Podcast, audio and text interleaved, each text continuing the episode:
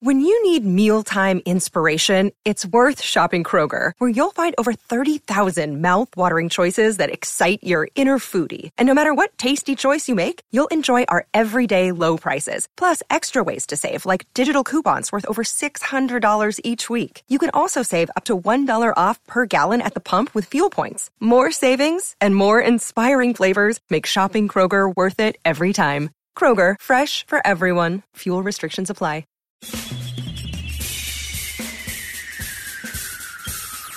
This is The Other Side of Midnight with Frank Morano. They're running a strange program, y'all. Now, here's Frank Morano.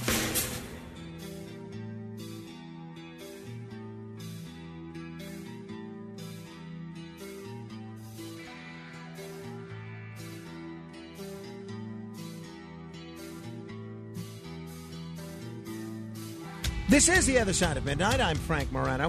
On uh, Friday morning, we had talked a little bit about the person who attacked Congressman Lee Zeldin, the Republican candidate for governor of, uh, of New York State. And I denounced this person, and at the time, we didn't even have this person's name. And uh, now we have learned a great deal more about the person that uh, tried to stab Congressman Zeldin with one of these. I don't even know what you call it, but it's a it's a sharp object. My wife carries the same one around. She's the only other person that I've seen with one of these. It's essentially it's a cat. It's almost like a cat keychain with the ears being very very sharp. The theory being you could use them almost as a hybrid brass knuckle and and knife and punch someone in the eye or even on their person and, and, and stab them. You could do some serious damage with this even though it's very lightweight. But the more that we uh, have learned about the the background of David Jakubonis or Jacobinus, Jacobinus. Let's get one of those names that you can't immediately tell how to pronounce it by by reading it. We'll call him David for the purposes of this discussion and for simplicity's sake. The the more I feel like not only should he be denounced, but our entire system and our entire country should be denounced. The New York Post and some other uh, media outlets did some very good reporting over the weekend over this man. And essentially, David Jakubonis was a decorated military veteran discharged from the Army. And after the death of his wife and his medical discharge from the Army 10 years ago, according to neighbors and people that know them, he went down this downward spiral. One neighbor said he's going through some kind of mental break. He became more and more detached over the years after his wife died. And apparently, um, he cer- certainly has a problem with alcohol. And he said as much when he was interviewed after being arrested. Now, I think he should certainly be prosecuted, and I'm glad that the federal prosecutors stepped in here. But I really view the the failure to take care of David Jakubonis and the fact that he is mentally ill and I believe suffering from substance abuse and was in a position to attack a gubernatorial candidate like this. I think this is a problem with us as a country. You know how I think you should view a country and judge a country by how we treat our veterans. And you know the old statistic happens to be true. Every day, uh, 21 or 22 veterans a day die from suicide. Now that's a tragedy. That is a tragedy that should be the front page of every newspaper every day until it stops. But this is a guy that never really discussed politics or mentioned being angry at somebody. And he was, he has children that I guess because of his alcoholism or because of his mental illness issue, his brother was granted custody of his two children after his wife died. But there's not just a problem with veteran suicide. There is a huge problem with veteran homelessness. There is a huge problem with veterans suffering from dr- alcoholism and substance abuse. And I think that David Jakubonis This is an American tragedy. Now, I'm not saying he shouldn't be punished for trying to uh, attack a gubernatorial candidate. He certainly should. But I would love to see Congressman Lee Zeldin, who, of course, is a veteran himself, and Kathy Hochul, and quite frankly, every politician in this state, maybe even in America, use this opportunity as a way to address the issue of caring for veterans, specifically mental health care treatment for veterans. As far as I'm concerned, no veteran should be lacking for services. And unfortunately, um, I, I know there are a lot of services available to veterans, including counseling, including substance abuse help, including help for alcoholism. But whatever systems are in place, they failed David Jacobinus here. We failed David Jacobinus. And I would love to see Zeldin, Hochul, everybody else say, let's pass David's law. And in New York or around the country, that if you're a veteran, however you end up leaving the military, whether you're discharged due to a medical issue, as this gentleman was, honorably or dishonorably, the number one priority of the Department of Veterans Affairs is going to be your treatment, not just physically, but mentally. And I would love to hear your suggestions on how to do that. I, I, think there are a lot of great services available, but I think a big part of it is outreach. Now, you can't force someone to get help if they don't want uh, if they don't want to be treated for their mental illness or for their substance abuse or for their alcoholism. It's very difficult to force them to do that. But when was the last time? And I don't know the answer to this question. But when was the last time that somebody from the Department of Veterans Affairs reached out to David here? Um, I find this really just so sad. The neighbor that spoke to the New York Post said he overheard David speaking to a property manager at the complex where he lives upstate, and the word relapse was thrown into the conversation. I view this as just a, a real tragedy, and I'd love to hear your take on what we could do about this as a country, as a state, whether it means more efficient outreach, more outreach, better services, more efficient services. I find that this is happening way too often. Thankfully, veterans are not attacking gubernatorial candidates way too often. But how often do you read a story where there's an incident with that involves a veteran who's battling alcoholism, substance abuse, mental illness? I suspect this person was battling all three. 800 848 9222. This was not a dumb guy. This is a guy that studied clinical laboratory sciences at George Washington University. He then took up criminal justice and psychology at the Rochester Institute of Technology. He was also a medical laboratory technician for the Army for five years. He was very active in a lot of veterans groups. He served in the Army as a medical laboratory specialist. He deployed to Iraq for a year. A year. He racked up a dozen medals along the way a Bronze Star, Army Commendation, two Army Achievement Medals, as well as one for good conduct and the National Defense Service Medal. If our country is going to send people off to war and then forget about them as soon as they come home and let them, uh, uh, when they're dealing with tragedies in their own life, go into a, a, a free fall mentally, then we ought to be ashamed of ourselves. And this ought to be something that's a nonpartisan issue, not Democrat, Republican, Independent. This ought to be something that we deal with pronto. 800 848 9222. If you want to comment, that's 1 800 848 9222. Let me uh, give you a preview of what's coming up on the show today. Coming up in about 15 minutes, I'm very, very excited to talk with Spencer Schneider. Spencer Schneider is a very bright guy.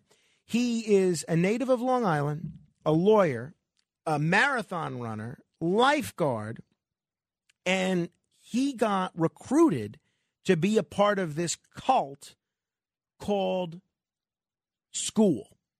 And he got out.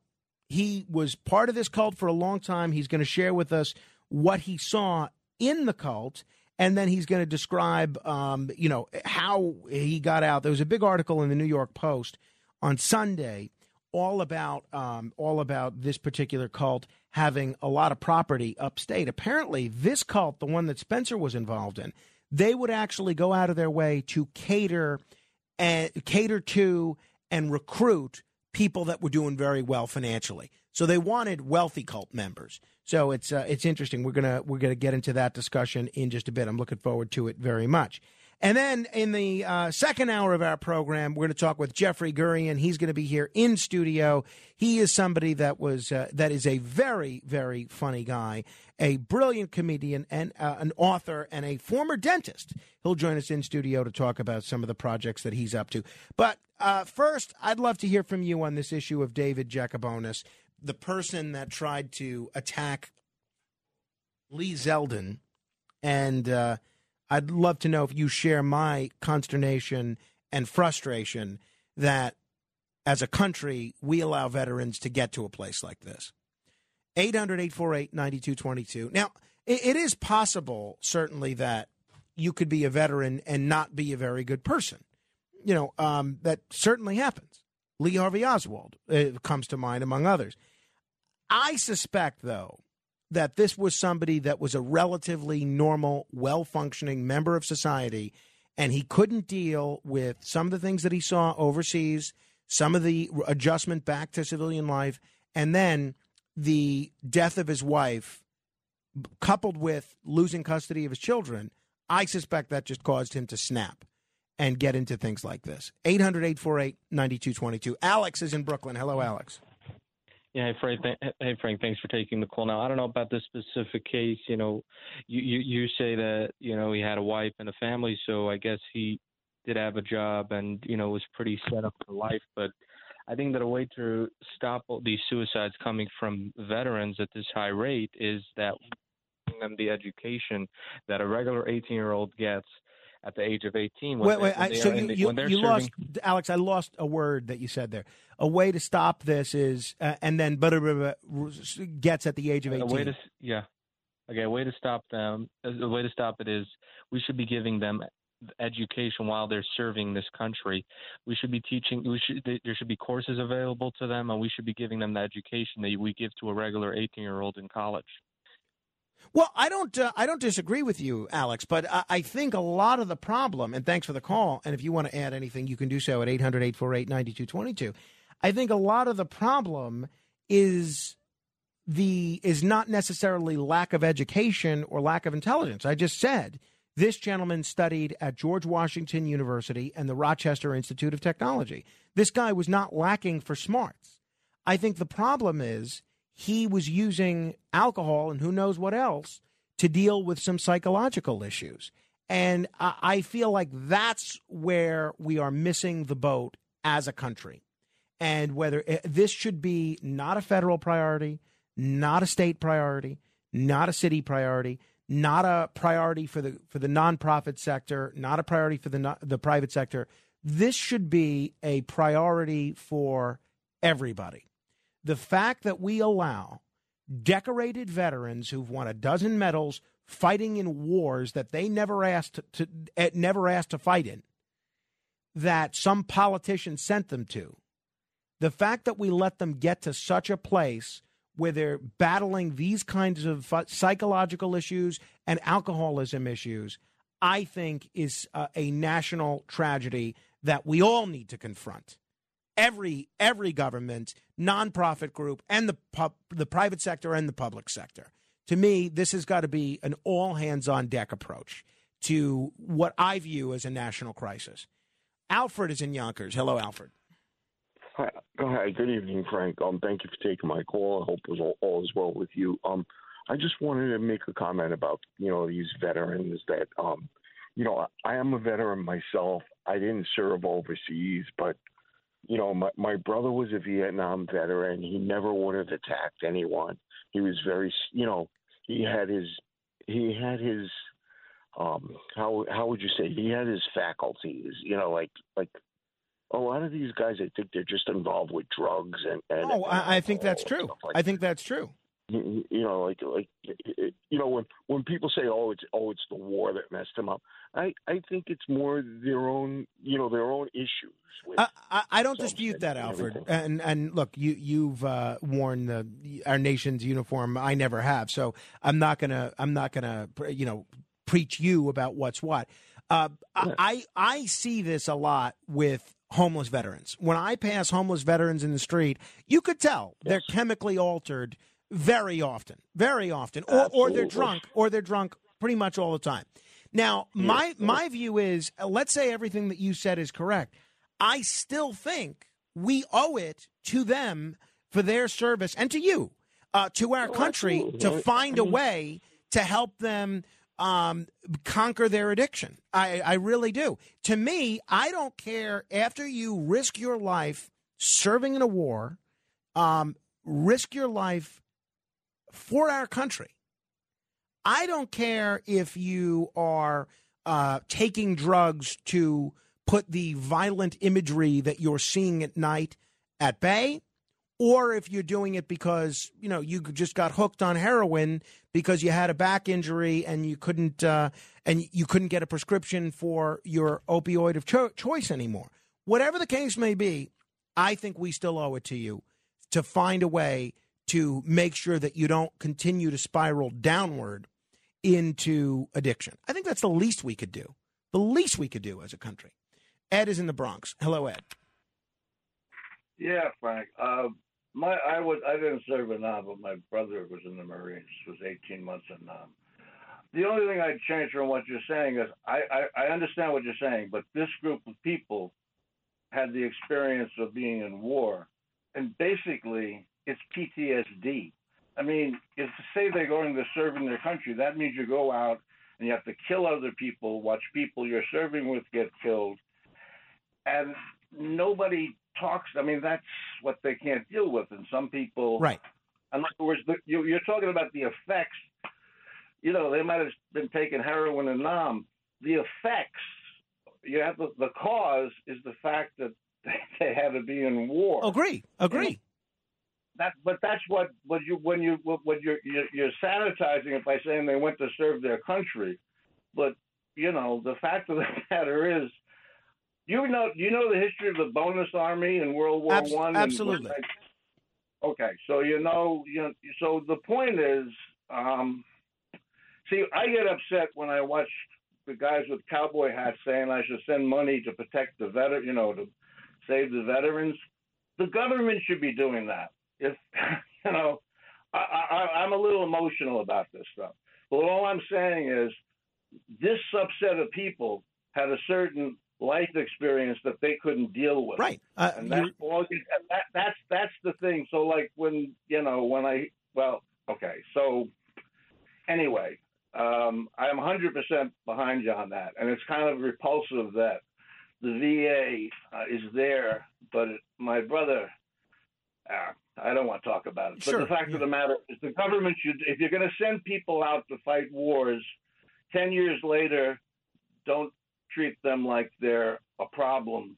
You caused the problem. Agreed. Agreed, Ed. Ed, Uh, you're you're exactly right, and and uh, I'm, I'm. It sounds like your brother may have had a hard time. Also, I'm sorry for that, but uh, I agree with just about everything you said, and this is one of the reasons that I have never been, uh, as long as I've been self-aware, I've never been one of these guys that thinks we should be sending troops willy nilly. Oh, let's send them to Iraq. Let's send them to Afghanistan. Let's send them to Syria. I don't think the people, the, the chicken hawks, quite frankly, that uh, people like Liz Cheney, for instance, that make that argument really understand that it's not like you're moving around horses on a risk board, horses and cannons on a risk board game. These are people's lives you're dealing with. And I think the film The Hurt Locker does a good job. Now, I realize it's a motion picture, not reality, but I think that film does a good job capturing some of what's um, you know what what these folks deal with. The only thing I'm gonna I'm gonna separate from what Ed, I don't want to say even separate. The only thing I'm to add to what Ed said there because I think he said a lot that I, and I agree with all of it. The only thing that I will add is when he says the government should be doing it, meaning taking care of veterans. Well, they're not. They're not. So the government should be doing it. But so what's the alternative? Are we going to sit here and let veterans attack gubernatorial candidates until the Department of Veterans Affairs gets their act together? I think there's also a role for local government and for the private sector and for nonprofit groups. Uh, you know, one thing I like, a group that I talk about a lot, and I don't get any money or anything, but it's this group, Gold Shield. You can go to their website, goldshield.us. That's a way for the private sector to help out in terms of doing outreach to veterans. Doesn't cost any tax money. Basically, as a consumer, you just shop where you see a gold shield. And as a business, you give money to one of these approved charities that do veterans outreach. But if it's not them, there's a lot of other. Tunnel to Towers Foundation. They do a lot of great work. Uh, I mean, you talk about a veteran who comes back maimed. Uh, there was one veteran that they built a house for, lost all four of his limbs. Now, you imagine what it's like to try and adjust to society after losing all four of your limbs. And they built a house specially for him that allowed him to be able to use do things like turn on the lights, turn on the television, turn on the radio, use the stairs, and uh, or go up and down, um, even though he didn't have limbs. Brendan Marrocco, I believe, is the is the serviceman that uh, that dealt with that. I, be, I believe, but I think that if the government fails, I don't think we as people, as Americans, should shrug our shoulders and say, "Ah, well, sorry, I'd love to help, but it's their problem. The government sent them there. Uh, turn to the government." Because one, it's not morally right. Two, then this is what happens because the next person that uh, this person David attacks when he's drunk and who knows maybe delusional could be you or it could be a member of your family so I, I, I think that's too easy a cop out to say well the government should do it I, I don't think that's I don't think that's a healthy approach I think until the government does do something we all need to do something 800 848 9222. We're going to talk cults in just a minute with uh, Spencer Schneider, but Jacqueline is in Brooklyn. Hello, Jacqueline. Good morning, Frank. Um, I happen to share a lot of your sentiments on what you're talking about with regard to this issue with the veterans. Um, and there are a lot of individual, private, nonprofit organizations, many of which you mentioned, um, I also have come across a lot of others from other programs that I watch, mostly on uh, a Christian cable network show. Mike Huckabee has a show. He often spotlights and has guests on his show that are themselves veterans and have started these organizations to help support veterans and their families with regard to all the types of issues that they face. I disagree with you on one thing, though slightly. In terms of it being the government's responsibility, they take hundreds of trillions of dollars of our taxes over decades and decades and decades. They have a responsibility to help support every single veteran. I don't care, every single veteran that is alive from any um, country that they've been to, whatever capacity they have served. And I'd like to point out one other thing. President Trump was the first president in many, many decades who started to deal with and resolve some of these complex issues with regard to the VA administration so that the veterans wouldn't have to wait these ridiculous amounts of times to be able to see a physician. And as you are probably well aware, and I know a lot of your audience is already well aware, they continuously, under the current administration, are talking about closing the VA hospital in Bay Ridge, Brooklyn. Yeah, that's a great point. Uh, that is a, a, great point, Jack, and I'm glad you mentioned that. And thank you for the call. And by, by the way, I, I can't stress this enough to what Jacqueline was saying and Ed is saying. I'm not saying that the government shouldn't get its acts together. Of course they should. But I'm I am saying that if, if the government doesn't get its act together, that we shouldn't sit by and let people that were willing to die for us continue to degrade physically and mentally. I, I mean, I'm not willing to do that. So let's figure out a way to deal with these folks. And another issue that deals with mental health extensively is the issue of cults. We're going to explore it with Spencer with Spencer Schneider straight ahead. It's The Other Side of Midnight with Frank Morano.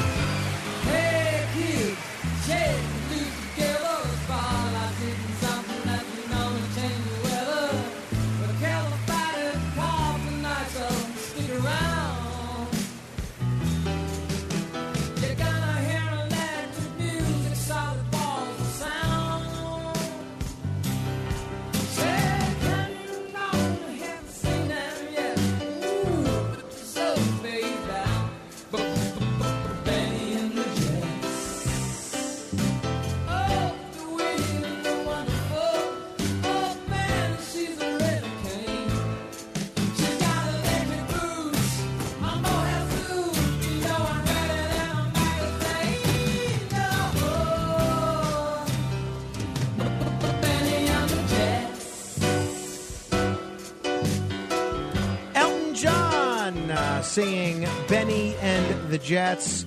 Uh, Elton John did one of his final farewell concerts. Yes, I said that correctly. At uh, MetLife Stadium over the weekend. He's doing apparently two of these farewell concerts. And uh, still just an incredible performer by all accounts. Uh, a uh, really an incredibly talented musician.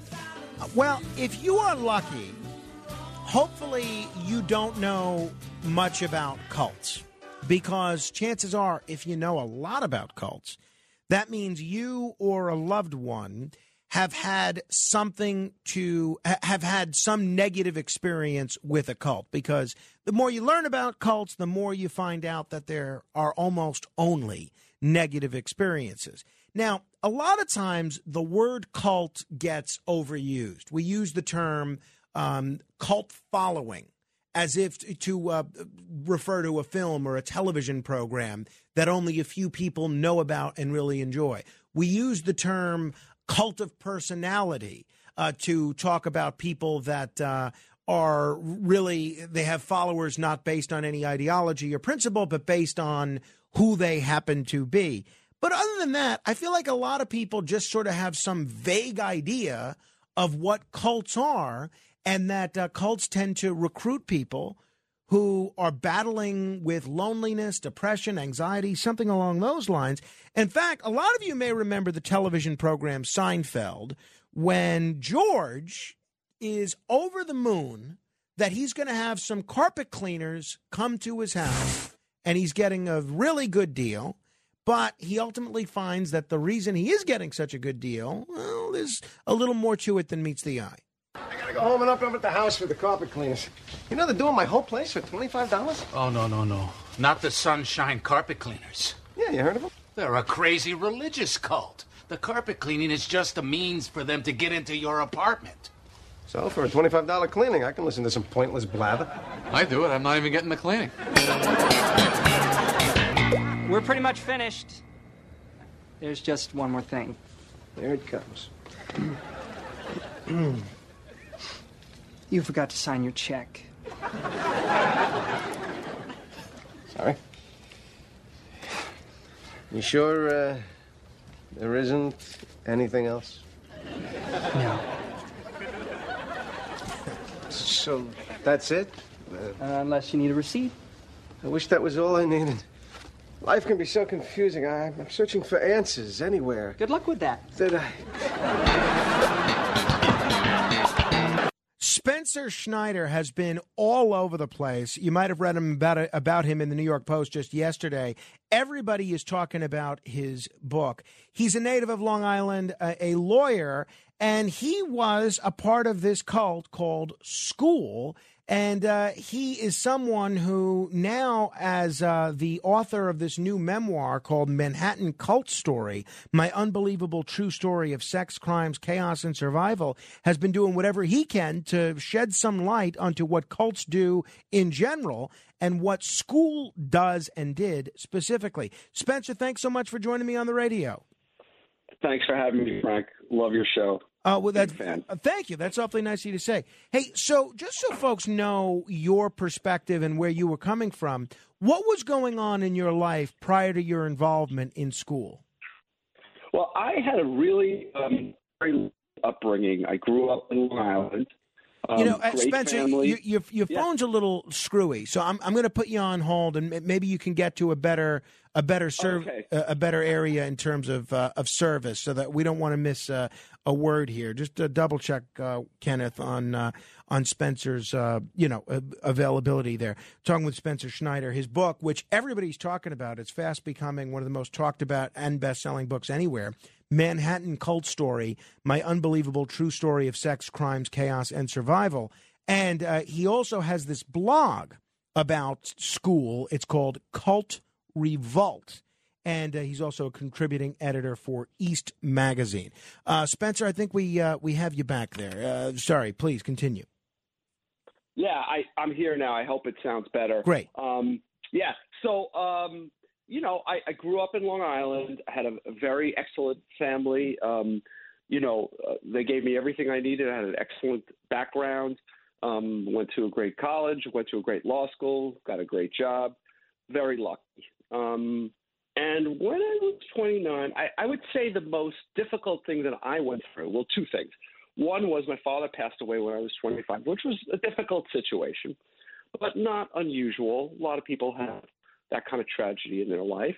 But, um, and also not unusual was that I worked really hard um, when I was 29. I spent most of my time working, you know, 10, 12 hour days, uh, like a lot of people do. Um, and I guess when you're young, and, and anytime you want to have more fun in your life. And I guess that was the most vulnerable thing that I had in my life. And I certainly, opposite to George, I was looking for, I mean, I don't think he was looking for a cult, but I certainly was not looking for, I, I mean, any kind of um, uh, group or anything spiritual at all in my life. Uh, that wasn't what I thought I, I wanted or needed um, and it wasn't for sure. Um, but I mean, that's kind of the lead up. to keep going and. Mm-hmm. Well, uh, so and, and again, involved. and again, Spencer, your your phone is a little screwy. So if if you could Mm-hmm. get to an area where that might have a little bit better uh, service, then um, you know that would be that would be great because I don't want to miss anything. Um, yeah. Okay. I, I am curious then. It sounds like you have a relatively normal, well adjusted life. You're clearly a very intelligent guy. You're not someone that's uh, considered from the wrong side of the tracks at all. How did you get involved in school, the cult school? Yeah, I'm terribly sorry about my phone connection. I'm trying to find spots in my house um, speak. I got involved because I was invited by um, a friend, you know, Ivy educated guy, last person you'd expect to be involved in a group. He was kind of investigating me, grooming me for several weeks uh, uh, to just learn more about me and see if I'd be open to what he said was joining um, a, a study group to talk about esoteric ideas and to um, you know improve your life. That's really what he said. My initial reaction was that it sounded culty to me. Uh, Literally, I mean that's literally what I said to him. And um, you know, I I agreed after he pressured me to go to a single meeting, which I found, uh, which was simply in a loft in downtown Manhattan, 1989. Um, a bunch of uh, people like me, you know, middle class, uh, you know, professionals, really, mostly all professionals, more than middle class. You know, we were, uh, uh, you know, have more than most, I would say. And, um, uh, you know, I wasn't inclined to return, but um, I had a crisis in my life. I, I lost my job um, in that first month, and when I needed people around me and to support me in a way that really nobody had ever in my life, even though I had a great support and whatnot in my life, these people were so encouraging and so loving in a room full of 60 people, and the leaders were just there in a way that was unlike anything I'd had before. And uh, what was your job at the time that you that you had lost? Yeah, I was working at as an associate in one of the firms in the city, um, but it actually was um, dissolving, and so I had to find something else. Um, and uh, I actually decided to start my own firm, and which I've been doing continuously since then. Um, but they were there to sort of uh, encourage that effort to start my own firm, and I became very successful doing that. And I attributed that success to my involvement with them.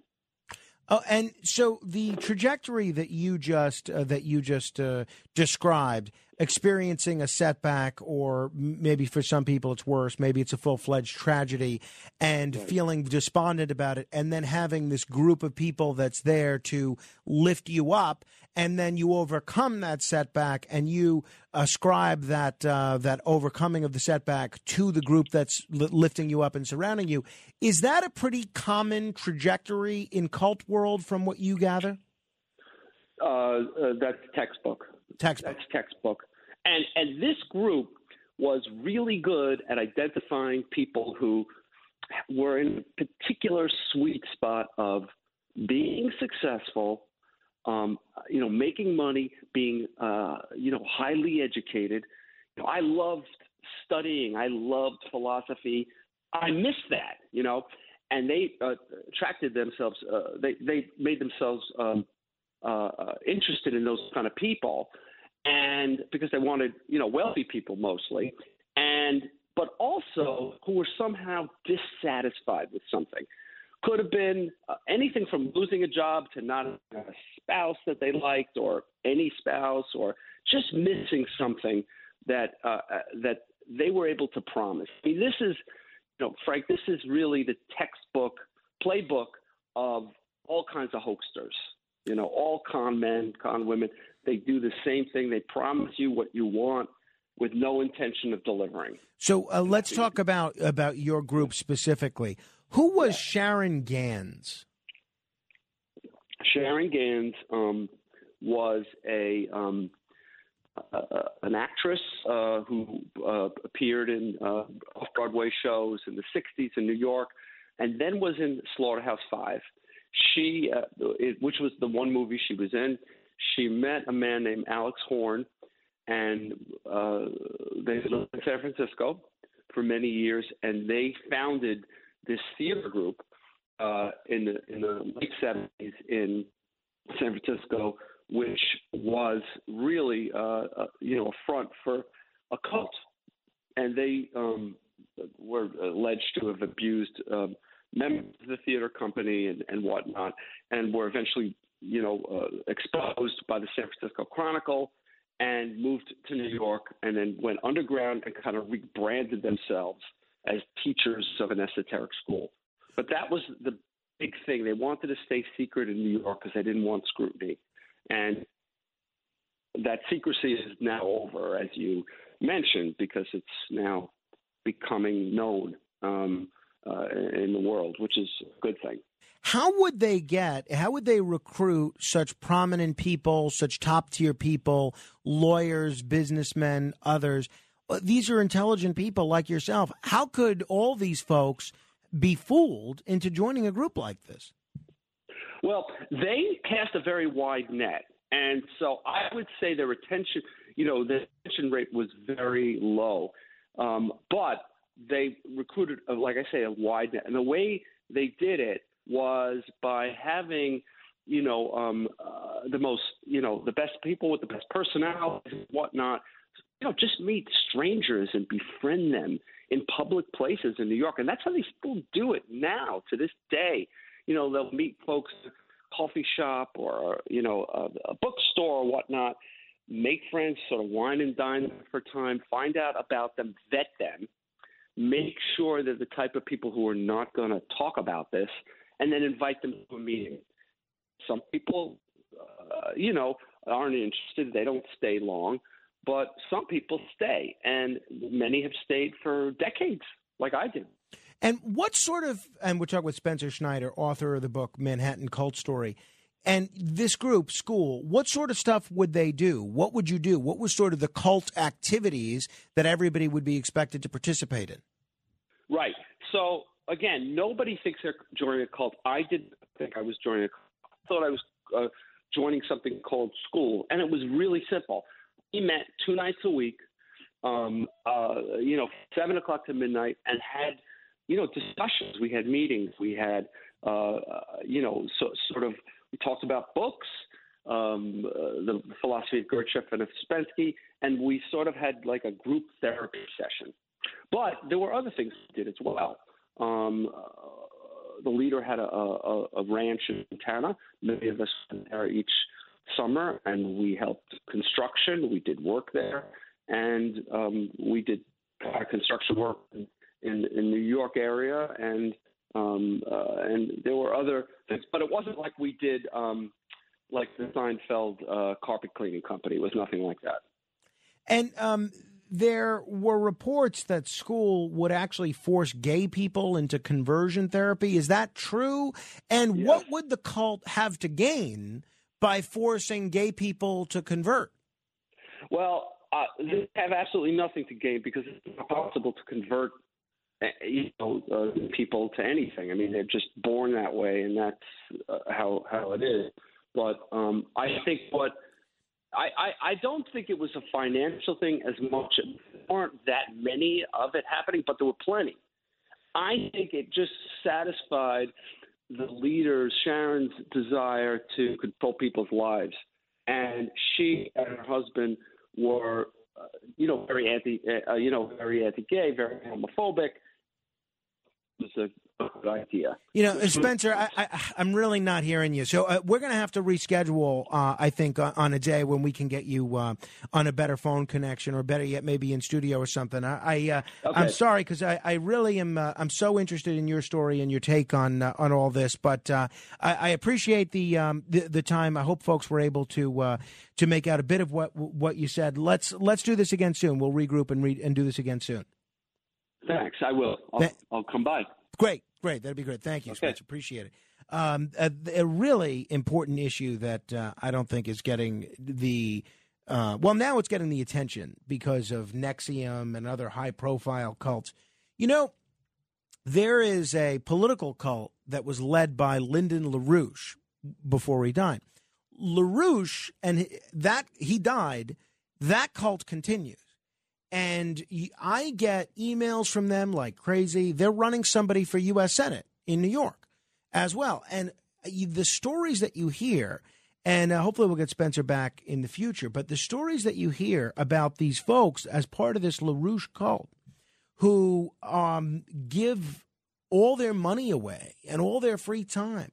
The Lenora Fulani cult with Fred Newman, same situation, same situation. And uh, that's why when I was involved in the uh, Independence Party for a long time, a big part of my mission was cleansing the Independence Party of that Fulani cult. So cults are very scary. It's very scary, and you could lose people to cults. And we'll have Spencer back.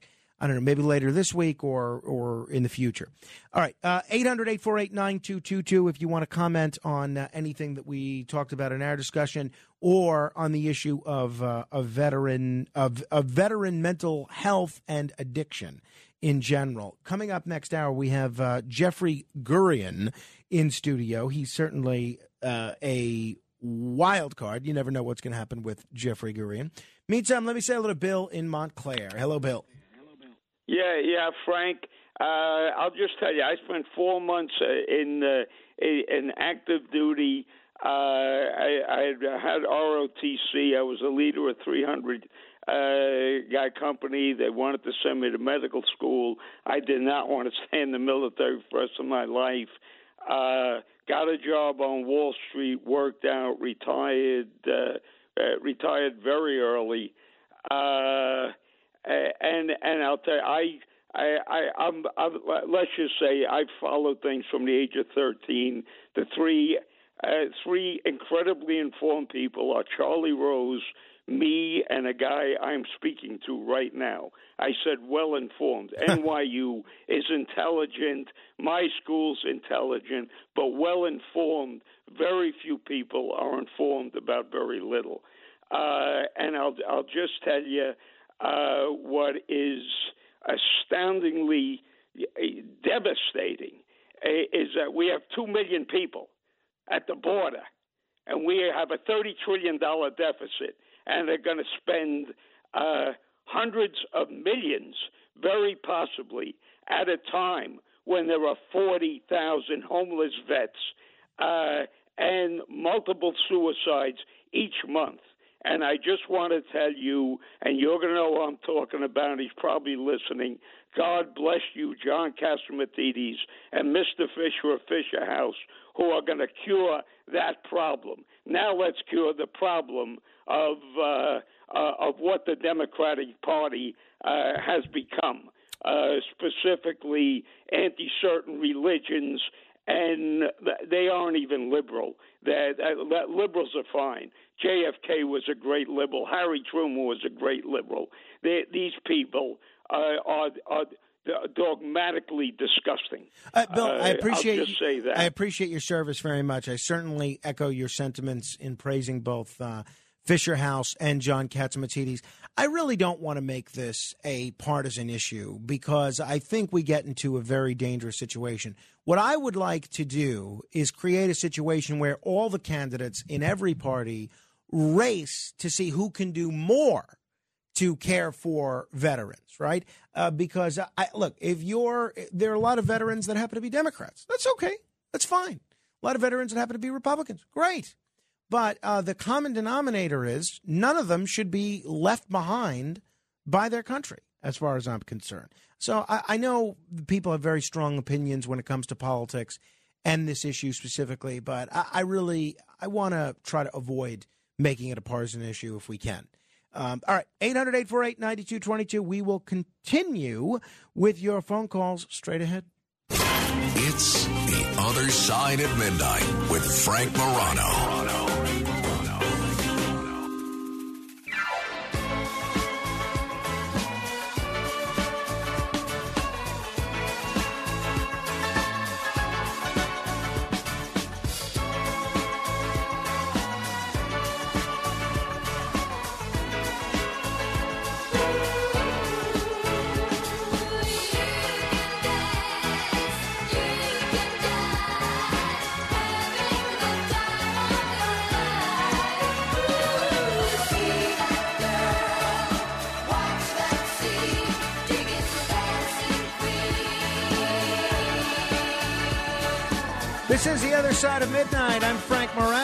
We'll continue with your calls in just a moment. 800 848 9222.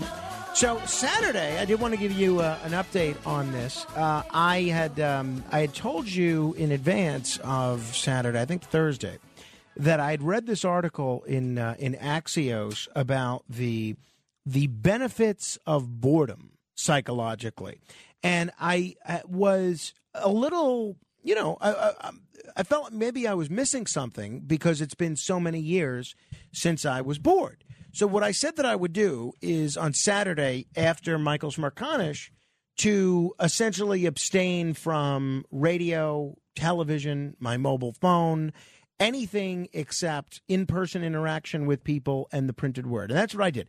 And from about 10 a.m. on Saturday until about uh, 10 p.m., I with with withheld using any of those things.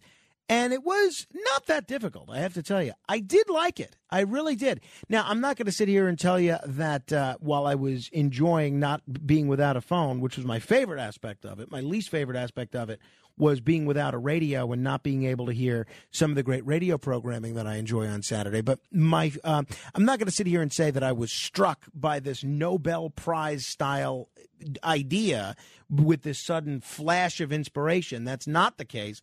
But I, I did feel as if I it, I did have an opportunity to do some thinking where that I may not do the rest of the the week when I am looking at my phone all the time, listening to the radio all the time, watching television, looking at my computer, answering emails. So my plan is I'm going to try this every Saturday. And maybe when we're on vacation in um, the first week in August, maybe I'll do it more than just Saturday. Maybe I'll do it uh, for a few days. So we'll see how that goes. 800 848 9222. But I, I would say so far, so good. I was a, a pleasant experiment, and, and uh, I'm definitely going to try it again in the future. Al is in Manhattan. Hello, Al. Hello, Frank. So we meet again, Frank. Anyways, what was younger, I used to work in the Fulton Street Fish Market. And on the way back, if I lived in Queens, I worked in Manhattan. So I was about 18 and 19 years old, working with all these older men. I'd get on the train, I'd smell like a fish. And I didn't care. I was going back and forth to work, 19. And on the way home one time on Fulton Street, I see this beautiful blonde-headed girl. Mm. She's beautiful. So I go up to her, I start talking to her. She didn't mind the smell. I kept talking. They said, you know what? We're having a little rally or a party or whatever it was. Now, me, being a dog, like most men are, my, my antenna went up. I said, I'm coming to that one. So, sure enough, that day comes. I go to this gathering. To me, they were all people that didn't look like they ate much meat. They had light, white complexions. So I don't see the girl that I originally saw, but I see a few other ones. So I start talking. Again, I told you I'm a dog. So the dog antenna goes And, up. and all these women were attractive women. Most of them were, yeah. Uh-huh. But the, the, some of them had the real light complexions, like, like no protein. That, that's how I surmised it when I was there. So with that, we start talking. Well, they were asking me question after question. and I would just sit there and I'd listen. I'd answer what I want to. But I noticed when I asked them questions, they told me, you know what? You're not for me. You're not for us. You have to leave. So what it is, I think, stand, stay there. The what it is is what Al? When you stay there long enough, they know that they get they got and they want to go further.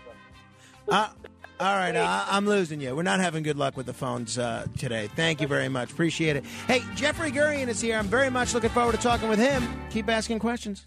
Handling legal matters is stressful. So, let the law offices of Frank Bruno Jr. provide you with the insightful counsel you deserve. The law offices of Frank Bruno Jr. has successfully handled thousands of cases for 25 plus years. They focus on elder law and estate planning, but are equipped to navigate you through all stages of family law and divorce to real estate law and probate. The law offices of Frank Bruno. Call 718-418-5000 or visit them at frankbrunolaw.com. That's frankbrunolaw.com. Frank Bruno.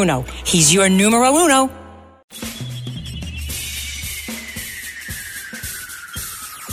This is The Other Side of Midnight with Frank Morano. They're running a strange program, y'all. Now, here's Frank Morano.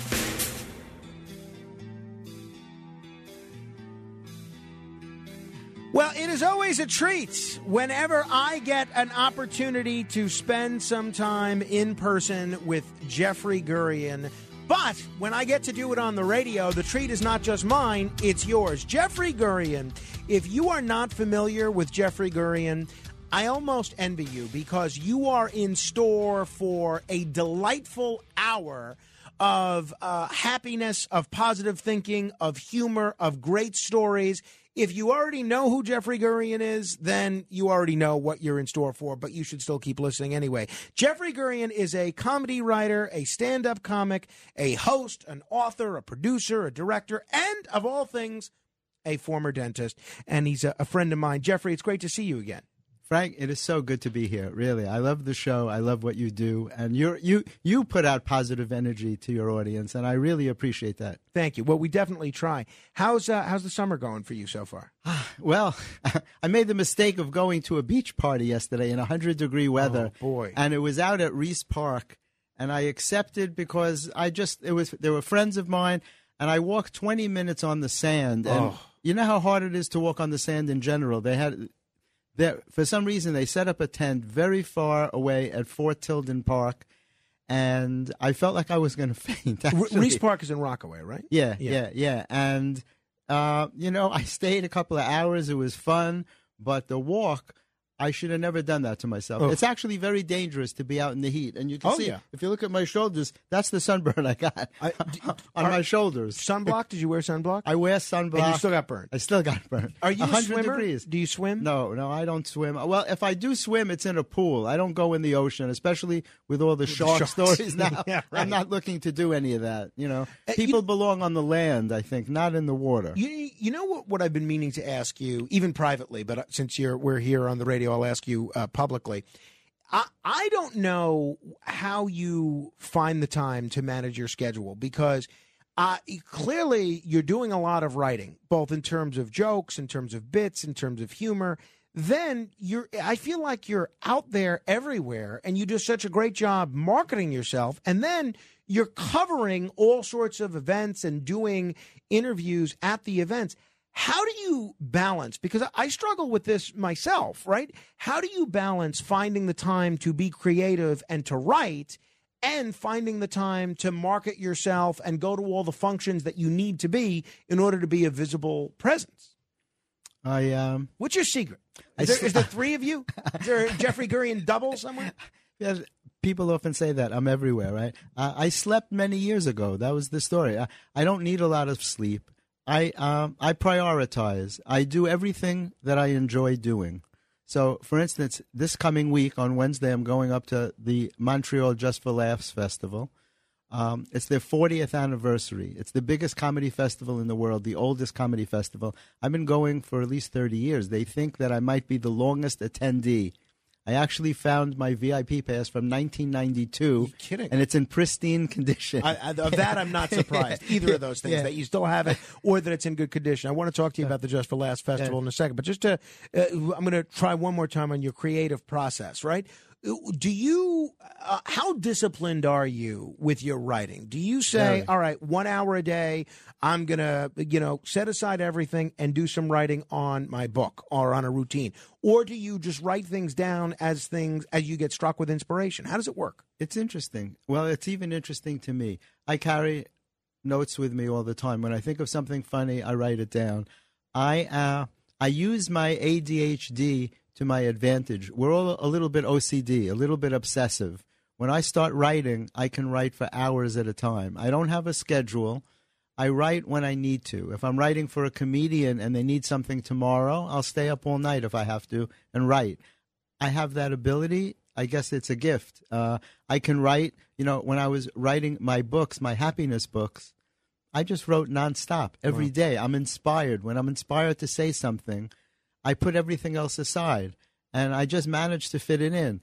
The most important thing that I fit in is my family. I don't neglect my family. I visit my children all the time. That to me is my priority. Everything else gets fit in. I don't really know how I do it. It's just uh, I'm an A-type personality. That's great. and I make sure I get things done. I'm very reliable. I'm always early, never late on a project. No, I uh, I don't doubt that. I uh, was reading about you in Page Six. You're a regular in the pages of Page Six, and uh, for a second I was surprised, and then immediately I was not surprised to learn that you're in the midst of a collaboration with my friend. Noel Ashman. The reason I was surprised for a moment is because I've known Noel for probably about 20 years, known you for a bit, and uh, I didn't know that you guys knew one another. And then the reason my surprise was very short lived is because both of you seem to know everybody. So it really shouldn't have surprised me that the two of you know one another. Uh, Noel Ashman is a, a, a nightclub impresario, a film producer. Tell me about you're, you're actually writing two films in collaboration with him. Tell me about this collaboration with Noel.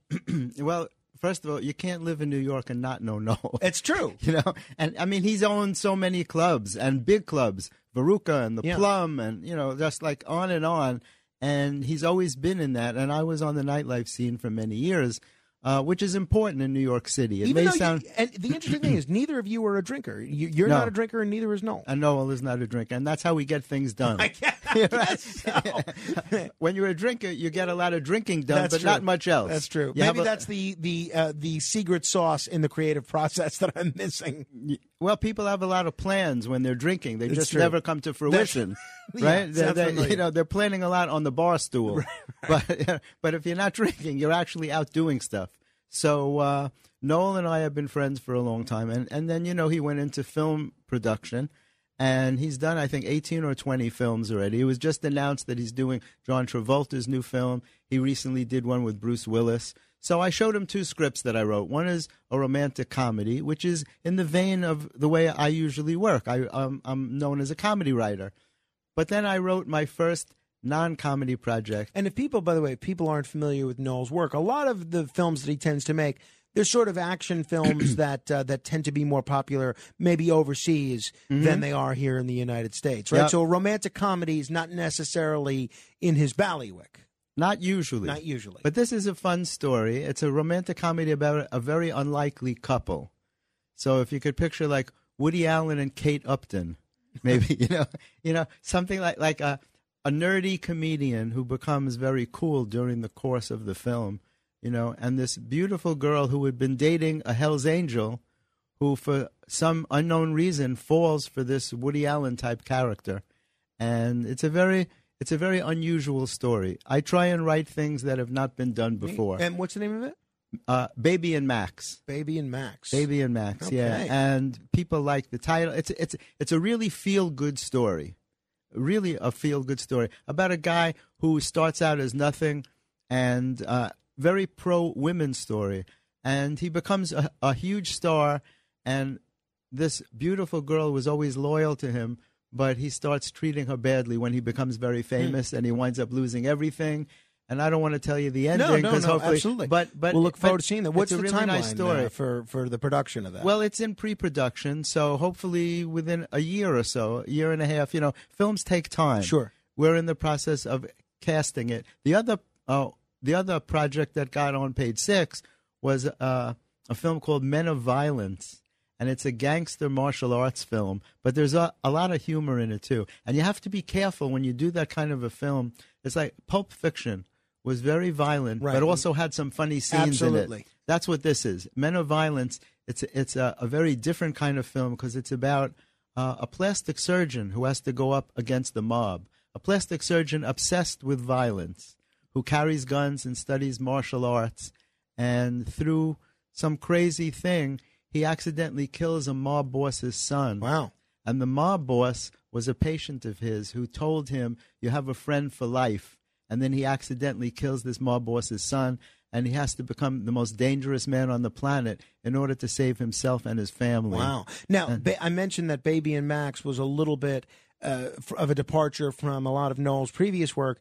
This film, Men of Violence, that's a little bit of a departure from the kind of work that you usually do. Very Uh, much A lot so. of the work that you do is uh, usually a lot lighter.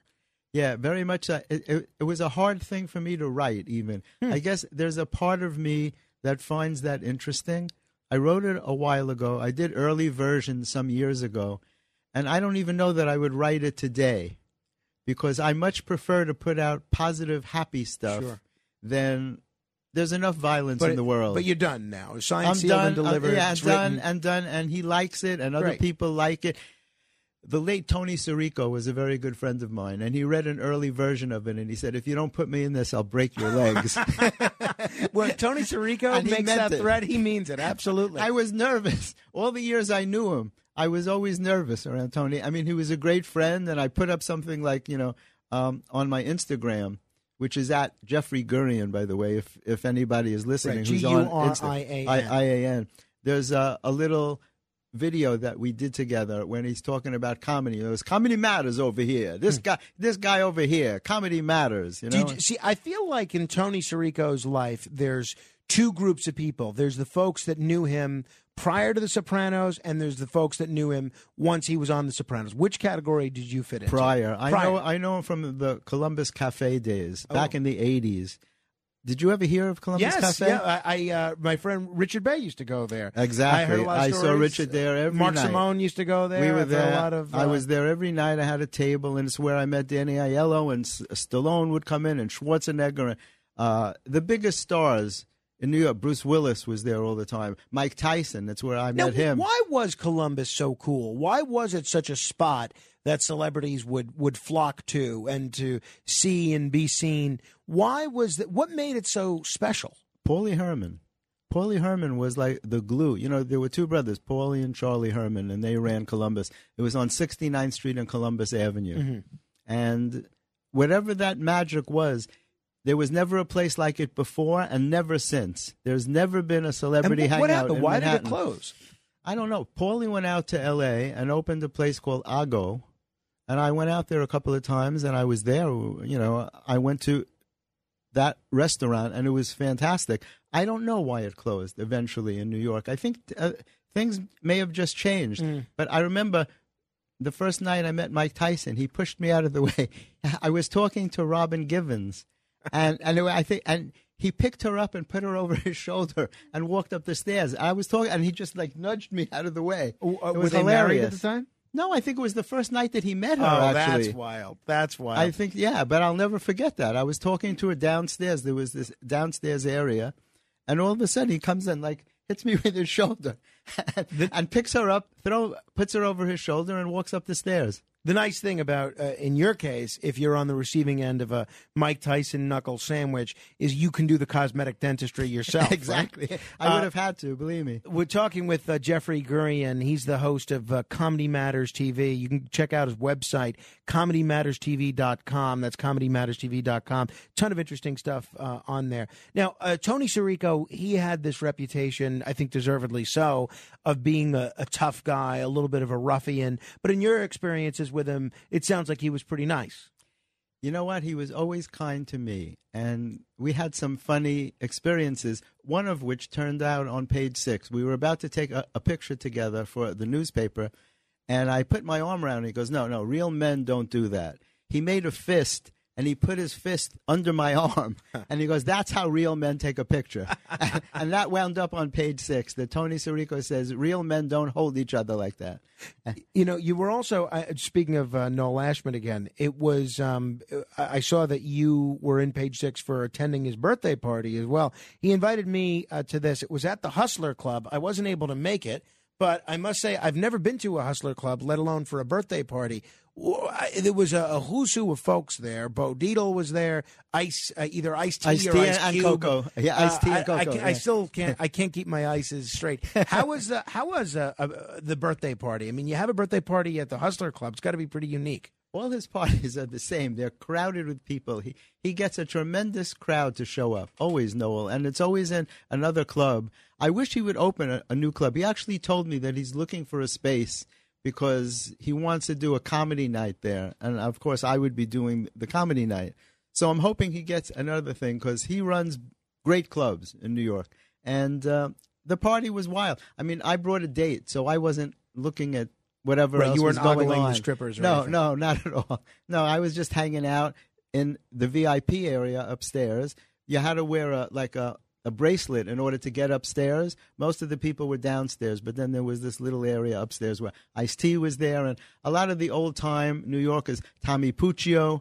Uh, I don't know if you know Tommy Pooch came up from Miami. I- I know who he is, yeah. he moved up. An uh, an old dear friend for a long time that just opened a, a restaurant on 57th Street. He took over a very famous restaurant, and I'm blanking on the name on 57th around Park Avenue. You know, I'm not And sure. So he was there at Matt to Matt and people that were from the nightlife scene from years back. You know, and it was great. It was it was great. All Noel's parties are good. See, I don't love those hyper crowded parties. I, I prefer, you know, to be able to walk around, be able to have a conversation with somebody, not immediately be shoulder to shoulder to someone. Not Mhm. that I get claustrophobic, but I don't know. I, I would rather, I prefer a little more space. No, I get it, especially these days with COVID. I Right. mean, it's weird to be in a crowd. Uh, last year, I, went to his party and I didn't stay too long. It was so crowded. I don't remember what club it was in, but it was like 2,000 people were there, and it was shoulder to shoulder, Wow. and it was really closer to COVID times. Now people are not as worried as they were. But, you know, I had it really bad. I was I in know, the yeah. hospital. So I'm still very reluctant about going, you know, face to face with Sure. people. Jeffrey Gurian is here, comedy writer, stand up comic, host, author, producer, director, dentist. Check out comedymatterstv.com. We'll talk happiness in just a bit and uh, a book that, uh, that Jeffrey has written, which uh, might help you find the happiness when it becomes a difficult thing to do. If you have questions about happiness, comedy, or anything at all, you're welcome to give us a call 1 800 848 9222. That's 1 800 848 9222. Jeffrey Gurian in studio here on the other side of midnight, straight ahead. It's The Other Side of Midnight with Frank Morano. Morano.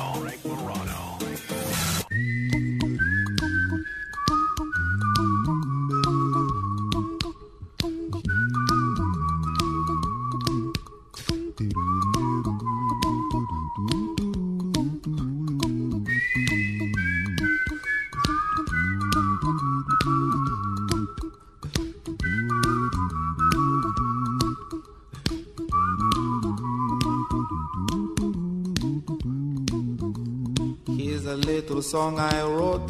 You might want to sing it note for note. Don't worry. Be happy. Jeffrey Gurian is here. He is an expert in being happy, uh, as close to an expert in happiness as I've ever met. He's uh, the author of the book Happiness Healing Your Heart by Changing Your Mind, a spiritual and humorous approach to achieving happiness. You know, Jeffrey, everyone wants to be happy as opposed to being sad, but you spend a lot of time about thinking about happiness more so than most, and specifically happiness strategies. I think everybody listening to us has experienced some level of tragedy in their life, some severe, some uh, just the kind of things that everybody deals with. But uh, there's difficult, there's people have difficult times in their lives, everybody. If you are having a difficult time, uh, whether you're dealing with the loss of a loved one, or you're dealing with being lonely, or you're dealing with depression, anxiety, whatever the case may be, what are some strategies that you would recommend to people in order to find the happiness, find the silver lining through the clouds? Well, let me a- let me answer that by explaining the, the title first. It's all about thought, Frank. Um, the title says "Healing Your Heart by Changing Your Mind." It's not about heart disease.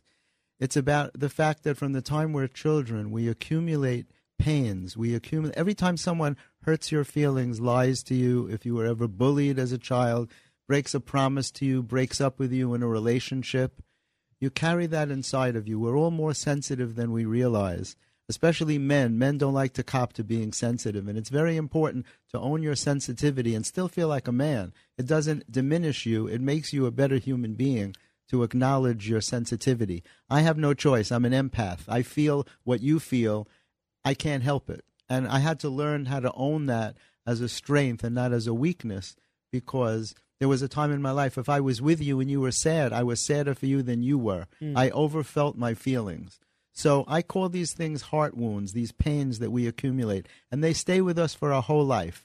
And you can you can combat them, but they're still inside of you. And what happens is they change, they affect your self esteem and your self confidence, and they affect every decision you make in your life. Every time you're called upon to make a decision, you think about what to do, right? And who, who else's thoughts can you use but your own? And if your thoughts are faulty, if your thoughts are not valid because you're holding negative thoughts about yourself because of these heart wounds, your decisions are not going to work out well. So it's the reason why people see these patterns in their life the same bad job over and over again, the same bad relationship over and over again.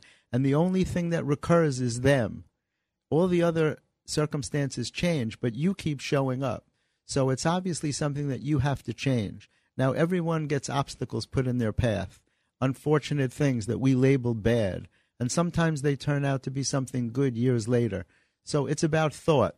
So let's, uh, as an example, you're trying to get something in your life that you think you deserve, whether it's a job or a relationship or whatever, and you can't seem to get there. You can either look at it as you're the ultimate victim of the universe and nothing works out for you. It works out for other people, but not for you. Or you can look at it and say, you know what? I'm not supposed to have that. I'm supposed to have something better than that. And if I got what I thought I wanted, I wouldn't be available for the really good thing that's Mm. coming to me. So, eh, but it's about patience. And as human beings, we don't have patience. We want everything right away. Sometimes you have to wait for things. So, in my own life, I had to learn that I could control my thought because I stuttered very badly. I talk about that a lot. Sure. I stuttered through my 20s and beyond, even into my 30s. I would block on certain words. And as you can see, I no longer stutter. And I consider it grace. I figured out one day I didn't stutter when I was alone.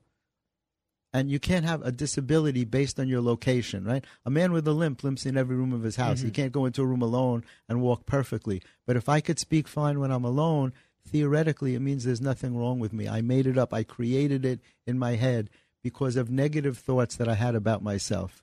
So I worked on myself for years and I took my mind apart and I learned that you can control your thoughts. You can release negative thoughts that don't apply to you. Somehow, somewhere along the way, I thought I would never achieve anything. I thought I would never graduate from school, uh, that I would never have a profession, that I would never be married. I even thought I wouldn't even have my own apartment. And I don't know why I had such negative thoughts, but I achieved all of those things. You know? Uh, the book is Healing Your Heart by Changing Your Mind, a spiritual and humorous approach to achieving happiness. It's available on Amazon and um, a lot of other places where books are, are sold. But, Jeffrey, I think a lot of people may listen to that and understand intellectually exactly what you're saying the importance of changing yourself to not think negatively or to attract negativity, the, uh, the challenge of n- not meeting negativity with more negativity. But how do you do that in practice? I, I know we want to encourage folks to buy the book, and there are some great strategies in the book. How do you do that in in in practice, understanding that you need to change yourself to be more positive? How do you do that? How do you make one of change? the ways? Well, uh, well I'll, I'll, I'll- excuse me. I'll give you an example. Yeah, I'm stuttering. I haven't stuttered in years. one of the ways is a gratitude list. Okay. Now I'm going to give you two examples because I got two things that happened very recently as a result of this book, and it just shows how you never know what you say that it's going to affect another person's life. I got an email from a doctor in Georgia, a medical doctor, who said that as a result of reading this book, it helped her survive serious heart surgery. And as a result of it, she was involved with a women's health network, and she invited me to be a speaker on that network. And she really credited my book for helping her get through the, the negativity of having heart surgery. The second example was I, I recently got an email from a woman who heard me on this show. Hmm. Her, her mother heard me on this show. And I don't think she'd mind if I mention her name, Dr. Shirley Chang. And I was so impressed with what she wrote. She said that my book touched her and that my words touched her. And when I looked at, oh, and she said that she wanted to send me two books of her own. And I looked her up, and it turns out that she's blind and she's in a wheelchair from the time that she's a child. Wow. She's completely disabled, and she writes inspirational books with the help of software, certain software. And she sent me these two books, and I was so moved by it that I wrote back to her. I couldn't thank her enough that my words meant something to her, and then she writes books that help other people. That's terrific. And she's blind, and she writes. Uh, one book is called "Wisdom, Insight, and Motivation from the Blind Who Sees Far and Wide," and inside she wrote, "Dear Jeffrey, never fear of dreaming big." That's great. Shirley Chang, and that's as a result of being on your show. oh, well, show. that's wonderful. I'm glad we could play uh, uh, some role in getting uh, getting the happiness message or Gurianism out to everybody. So, as I was saying, uh, a gratitude list is very important when you're really low. All right, and that happens to everybody. I would be, a, a you know, a maniac if I said, "Well, I'm happy every day." I go through. I'm a sensitive being. Certain days are not as good as other days. But the the interesting thing is, we're not mind readers. Every single person in your life that you know, except for your family, there was a day before you met them Mhm. and you had no idea you were going to meet them. And then the next day you meet that person and your whole life changes because of it. And there's a magic to that. So I make gratitude lists. You know what? I'm very grateful for the fact that I survived a heart attack. I survived COVID double pneumonia. I was in the hospital both times. And a lot of it was because I maintained a positive attitude. Mm. I was joking with the surgeon when I had the heart attack. It was a widowmaker heart attack. It was very serious. And on the operating table, I felt him unplugging my heart. I was a, I was awake. And I said to the guy, I feel you in my heart, not in a romantic way, but I feel you in my heart. And the whole surgical crew started to laugh. And he goes, I'll give you more anesthetic. Um, I can't help look for the comedy in a situation. So my gratitude list is I survived these things. I'm healthy. I have friends. I have people who I can call if I need to. I have a house. I have food. My limbs work. You know, a lot of the things that we take for granted. I may not have everything that I want, but I have everything that I need. You know, and those are important concepts to hold on to. We tend to lose sight of it because, especially social media, everybody's comparing themselves to everybody else. You know, people only post wonderful things. Sure, right. So it feels like everybody's doing something great except for you. You know, and it's very easy to feel that way. That's one of the bad things about social media. And so I always try and work. My goal is to put out positive energy to the universe in whatever I do. That's why I said I feel weird about men of violence. You know, there'll be a lot of people will like that, but my preference is to put out positive Sure. energy. So I teach people how to create a happiness center, their own personal happiness center. As soon as you leave your house, you have no control over what the universe puts in front of you. Whether you go left or right, your whole life will be different.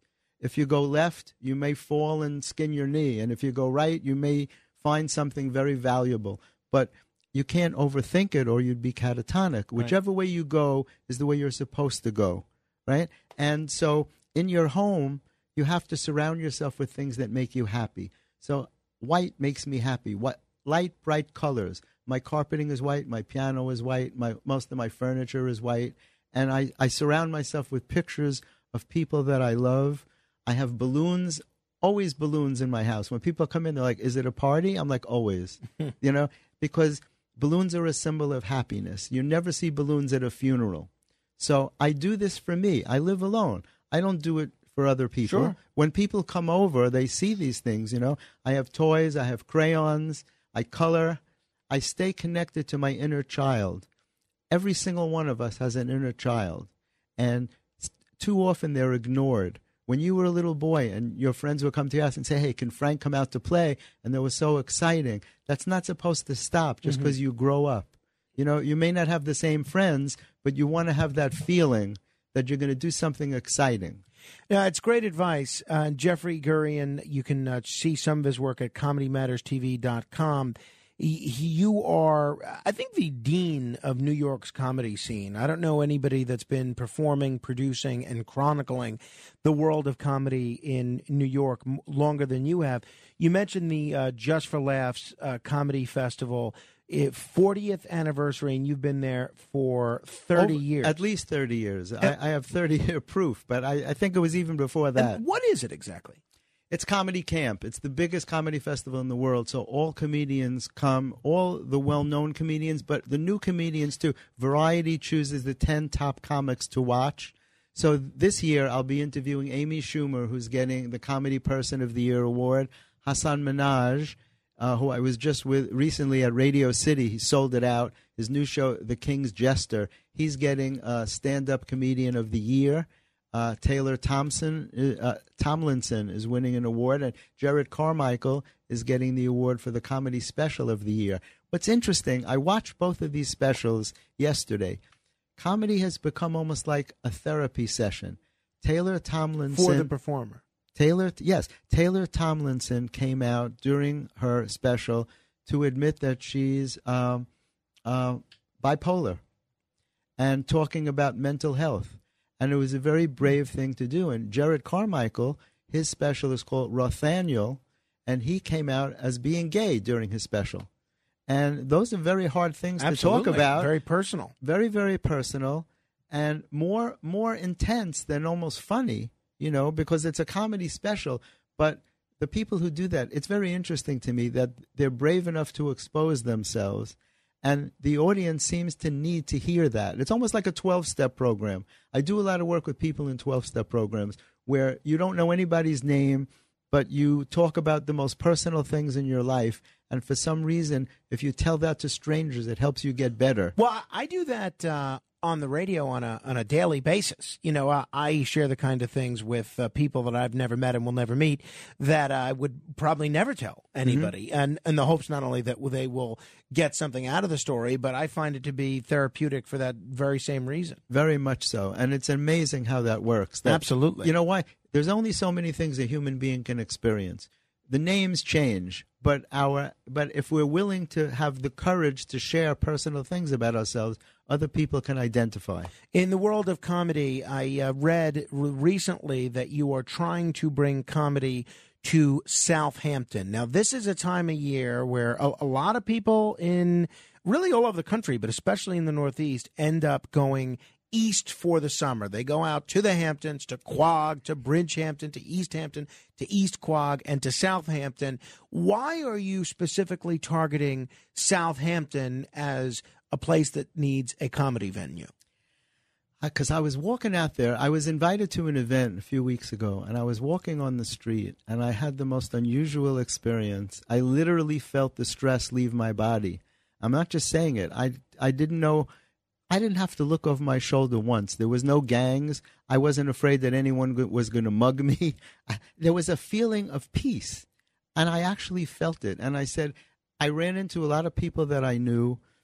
I went to have lunch at 75 Main, the most popular place in Southampton, you know, Zach Erdem's place. And it, it was just a wonderful feeling. And I said, you know what? The Hamptons need comedy. Like Amy Schumer was there this week, I think, at a place called the Clubhouse. But there's no comedy club that's Hmm. there all the time. You know, people may come out and perform occasionally, but people need to laugh, Frank. After those last three years that we've been through, people are so stressed. Laughter is a healing thing. It's really true that laughter is the best medicine. And I just felt, I don't know, I have this intuitive thing that I need to be in Southampton. So I was meeting with a few people, l- looking for a venue. One of the hotels already said that they're interested, but there's another place. I can't say it yet because there's Sure. nothing, there's no deal, but I think it's going to happen. The the thing about the Hamptons, and I, I've spent a little bit of time out there. I know a lot of people that uh, go out there not just for the summer, but the whole the whole year. And a lot of folks are very generous to invite me over there. I, there's two things that strike me negatively about the Hamptons, and I enjoy going out there. Don't get me wrong, and it's beautiful out there. There's some great restaurants, but one is the traffic. I, I Oh, feel yeah. like whenever time you're going out there, it, you can't beat the traffic. I, I feel like uh, the traffic will always get you, and it's very frustrating to sit in that amount of traffic for that many hours. Yeah, it can it can take away all the pleasure of the weekend, especially when you're coming home in that traffic. But that's mostly if you're going all the way out to Montauk. The further out you go, it seems the more traffic you hit on 27. But Southampton, I didn't really have much of a problem. Great. I, I, I hit more traffic on my way out there than when I actually get out to like exit 70, you know, on the LIE. Um, it's more it's more around here that I hit traffic. The other thing. What's the other thing that bothers I, you? I feel there's a little bit of pretentiousness. But I was going to say that word, pretentiousness. out there, That's the out word. there in the I was gonna, yes, of I- course. I, I don't feel like a lot of the restaurants, a lot of the bars that you go into have this egalitarian atmosphere. Hey, come on in. We're all one of the guys. Not at I feel all. like everyone's very aware of their status. Status, exactly. They're very into who gets in where, who's you know getting a twenty-two dollar martini, and who do, who's not good enough to get one of these two $22 martinis. And I, I find that a little annoying. You know, just because you know I might be a regular guy, not a not not a multi-millionaire or uh, you know a hedge fund magnate or something.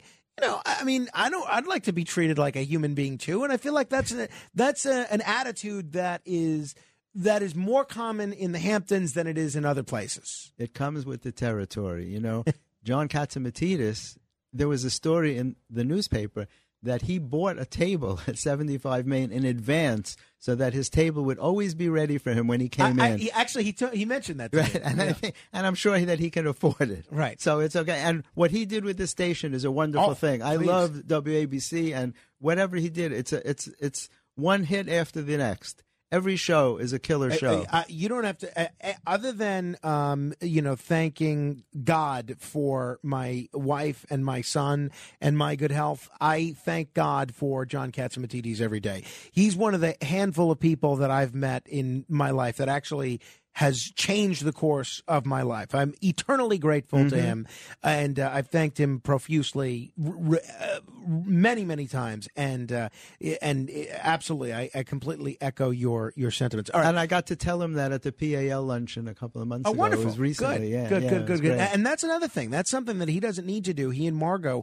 they spend all this time and effort putting together these PAL luncheons that are uh, that are just the bee's knees. People love it. All right, we're going to continue with Jeffrey Gurian in just a moment. He's a comedy writer, stand-up comic, host, author, producer, and dentist. You could check out his website comedymatterstv.com. If you search Jeffrey Gurian on YouTube, uh, there's a ton of interesting stuff on there from Comedy Matters, as well as some other interesting things that Jeffrey's been involved in throughout the course of the last few decades. This is The Other Side of Midnight, 800 848 9222. If you want to comment, 1 800 848 9222. Straight ahead. It's The Other Side of Midnight with Frank Morano. Ah, I love the colorful clothes you wear and the way the sunlight plays upon her hair. I hear the sound of a gentle word on the wind that lifts her perfume through the air. I'm picking up good vibrations. The Beach Boys singing about good vibrations. Uh, when Jeffrey Gurian is in studio, there's good vibrations along the whole floor. He's a comedy writer, a stand up comic, a host, an author, a producer, a director, and uh, you can check out some of his work at comedymatterstv.com. As uh, we mentioned a little earlier, these days he's writing two films in uh, collaboration with our friend Noel Ashman, who's been a guest on this show as well.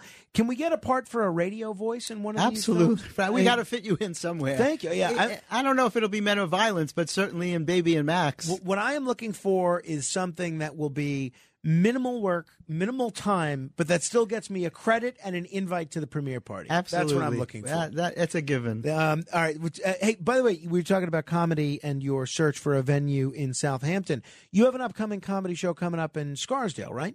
Yeah, and it's very interesting to have a, a new comedy club. You know, it's it's very hard to open a comedy club. And this friend of mine, Joe Matarese, opened up a comedy club in Scarsdale on Garth Road, and I'm in the very the second show that's going to happen. Like it's opening on July 28th with some other comics, and on August 4th, which I think is a Thursday, I'm opening for Ophira Eisenberg, who's a pretty well known comic, and it's going to be amazing. Right. So, how can people Um, get tickets? How can people go? Uh, on the well, the name of the club is called B Side. The letter B, S I D E, B Side Comedy in Scarsdale.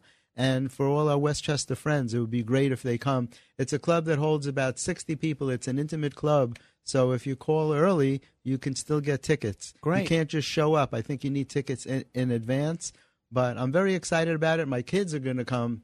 Uh, they live in Westchester, Oh, and I have a lot of friends in Westchester. Yeah, I'm allowing my kids. I'm loosening up. You know, I've always felt awkward. I'm like, do kids want their father to be a comedian? You know, I don't know. You know, I just want them. I always want my children to respect Your me. children are all adults, though. My my right? children are adults, but I but I still think of my kids like Sure. Carmine. Right, right, you right. know, right. Like uh, you know, unable to formulate speech. yeah, like Yes. they're little babies. Like I want to pick them up, and they're Fair women already, and I can't pick them up anymore. But that's how I think of them in my mind. I think that happens with everybody. You think of your kids as little, you know. I want to protect them. I don't want them to hear me cursing or anything. Understood. Understood. Hey, you mentioned Woody Allen a little earlier. He um, did this uh, this interview with Alec Baldwin recently. He's got uh, a, a, a new film out called uh, Rifkin's Festival, I believe it is. It's on streaming. He had another one uh, called uh, A Rainy Day in New York a year or two ago.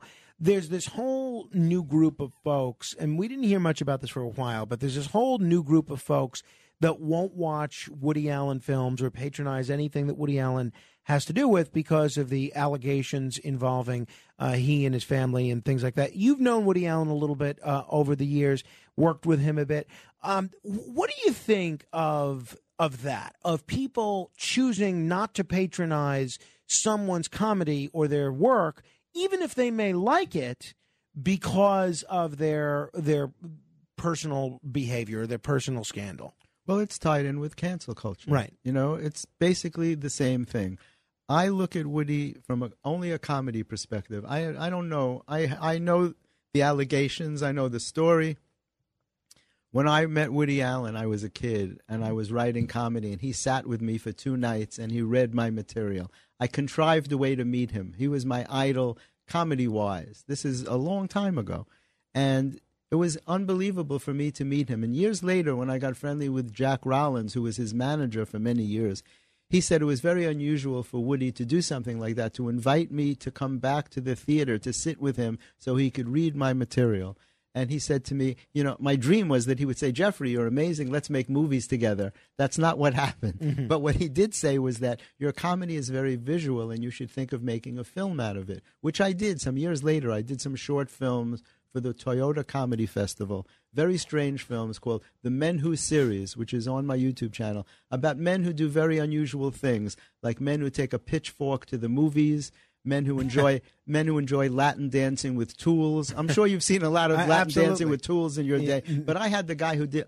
I had a guy who did the tango with a wrench that was unbelievable, and uh, you know, Peter Dinklage was in those films. One of the greatest stars in the world was From, in uh, a- a- Game of Thrones Game now. of Thrones was in a film I did called Men Who Dance Where They're Not Supposed to, and it was you know, my artist made up a parking sign, an exact replica of a New York parking sign.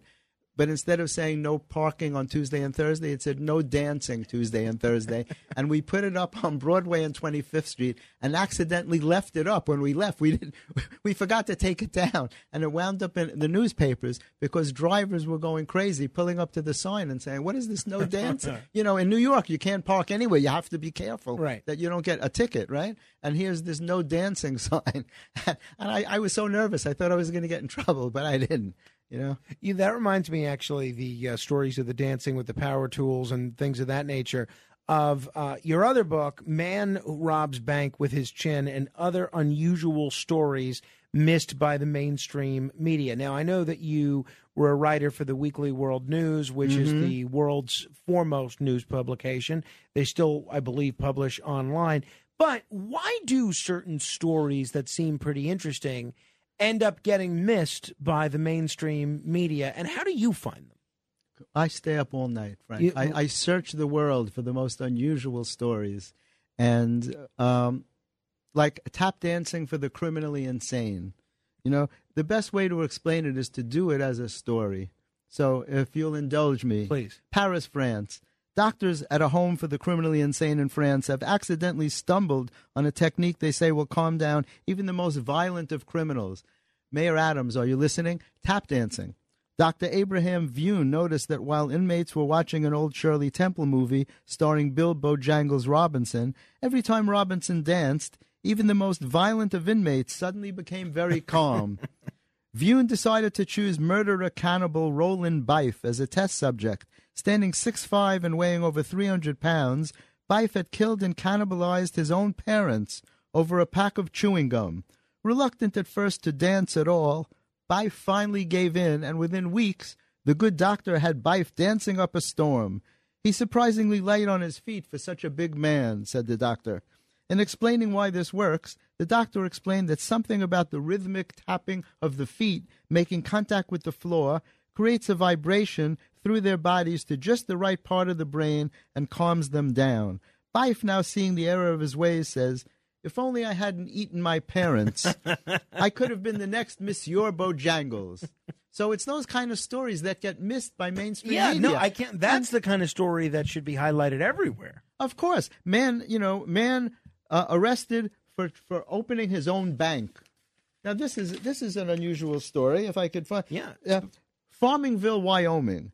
Ed Hearn was taken into custody this week for allegedly trying to convince his neighbors to give him all their money because he was opening a new bank.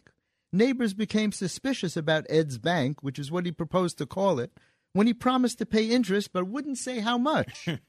Al Biggs, a local entrepreneur, said that Hearn had taken several shoe boxes, taped them together, and tried to pass them off as safety deposit boxes. And that's when he decided to call the authorities to find out whether Ed's bank was really on the level or not. Federal undercover agents swooped in, opened an account, and actually rented one of Ed's shoe boxes before leading him away in handcuffs. More on that on our later broadcast. See, that's the kind of thing that uh, it has economic implications, it has regulatory implications, maybe even uh, political uh, implications. That's that's the kind of stories we should be seeing more of in the news. The last story elderly man tours Europe on pogo stick. now, this guy is 87 years old, Armin Karugian. He always wears a tuxedo, right? And he's managed to, to, to hop his way through Western Europe on a pogo stick, carrying nothing more than a knapsack on his back. And he feels that athletes don't dress well during their performance of their sport. He said the least they could do is wear a sport jacket. That's why they call it a sport jacket, because it should be worn during sports. Most athletes come out very poorly dressed in shorts and sneakers. This man hopped on a pogo stick all across Europe wearing a tuxedo. Now These that's are the kind of impressive. That is that impressive. is impressive, right? Absolutely so impressive. when I see a story like that, I jot it down and I say this needs to be in this book So it's a whole book of stories called Man Robs Bank with His Chin and Other Unusual Stories Missed by Mainstream Media. And it features quotes from Richard Lewis from Curb Your Enthusiasm, Nick Kroll, and Colin Jost from Saturday Oh, Night sure. Live. Uh, fellow Staten Islander. Absolutely. Absolutely. And uh, a, a partner, I believe, in the Staten Island Staten Ferry Island Hawks Ferry, with, yeah, uh, waiting with our own I'm- owner, John Catsimatidis. and also and uh, Pete yeah, Davidson. uh, Pete Davidson, and uh, Paul Italia that owns the stand.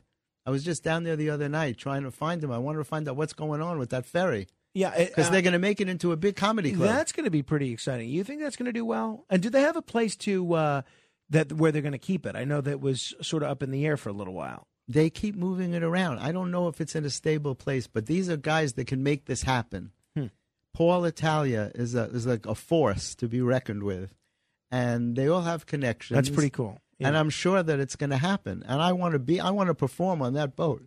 Since the last, I'll come see you on Yeah. that boat. That's for sure. Since the last time you were here, we are now airing not only in the New York area but on the Nevada Talk Radio Network and on some great stations in Nevada. Uh, Nevada obviously has some great performance venues. Uh, Las Vegas is probably the best known, but also uh, Lake Tahoe and Reno, which are known for performances. Have you ever done any performing out there in Nevada? Not in the no. You know, I don't tour. I really don't tour. I stay mostly in New York. I performed in L.A. I performed in Georgia. That was a trip. I did. Uh, I was doing the improv in Georgia, and then I called uh, my friend Chaunté Wayans from the Wayans family. Oh, sure. And Which I- way is he? A Wayans brother? no, Or is a Chaunté is a girl. She's a a niece. She's Oh, a niece. She's a Wayans The niece. daughter of one of the sons. Okay. Uh, It's a it's a very big family, and she got me a spot at a place called the Uptown Comedy Corner, and she said to me, "I don't know if you're going to want to go." Because even black comics are nervous to go there on a Sunday night. It's a black. I was the only white guy in the club, and it was amazing, and I loved it. And I walked in. The whole club turned around to look at me, and they said they thought I must have been a Hollywood agent looking for talent because no white guys ever come in Love there. But it was That's great. fantastic. That's great. Hey, it went great. It's going to feel like it's over 100 degrees today. It's going to be pretty warm. Uh, in places like Nevada, I can't imagine how warm it is.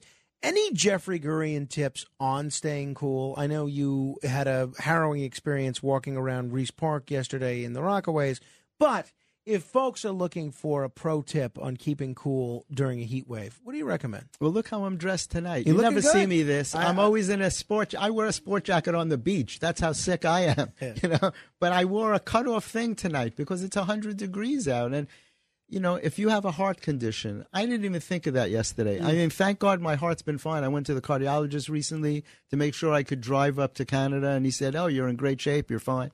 But you know, if you have anything wrong with you, stay out of the heat. That's the best thing. Stay in the. If you have air conditioning, thank God some genius invented air conditioning. Absolutely. Can you, imagine remember what it was like 100 years ago? Oh, when I was a little kid, I was in a car that with no. We used to pray for a wind. Like everyone would just drive with the windows open, just hoping that there would be a breeze. You know, I've explored the question of what became of the Catskills and why the Catskills was such a destination, not only for performers but for for vacationers. And now it's certainly less so. It's made maybe a little bit of a comeback with the casino that's there now, but it's certainly not the destination that it was 40, 50, 60 years ago. Almost people used to describe it in some respects like uh, folks travel to the Jersey Shore or the Hamptons. Some people have said that it's because of air conditioning. Well, it's amazing you No brought that up. I'm going to break some news. I'm working on a TV show about that era. Neat. I just got hired to write on that on a TV show about the Catskills and Grossingers and You're all gonna those come hotels. back and we'll uh, we'll review that I'm soon. breaking that news right here. I love it. ComedyMattersTV.com. Jeffrey Gurian, always a treat. Always a treat to be on with you, Frank. Thank you so much for having The me. The pleasure is all mine. To be continued.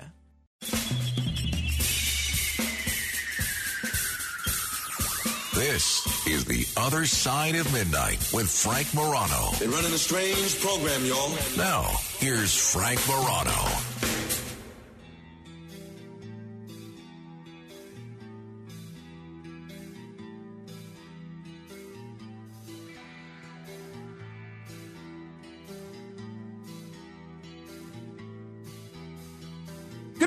Everyone. This is the other side of midnight. I'm Frank Morano.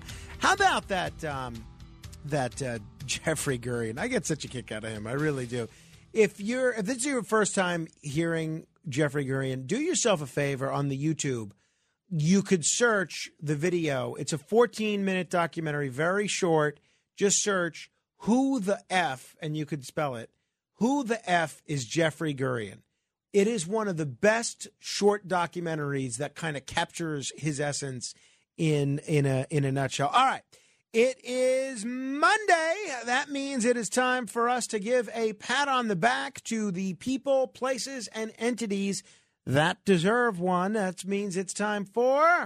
The Other Side of Midnight presents Commendations. I must begin with a group of teenagers at Port Jefferson High School.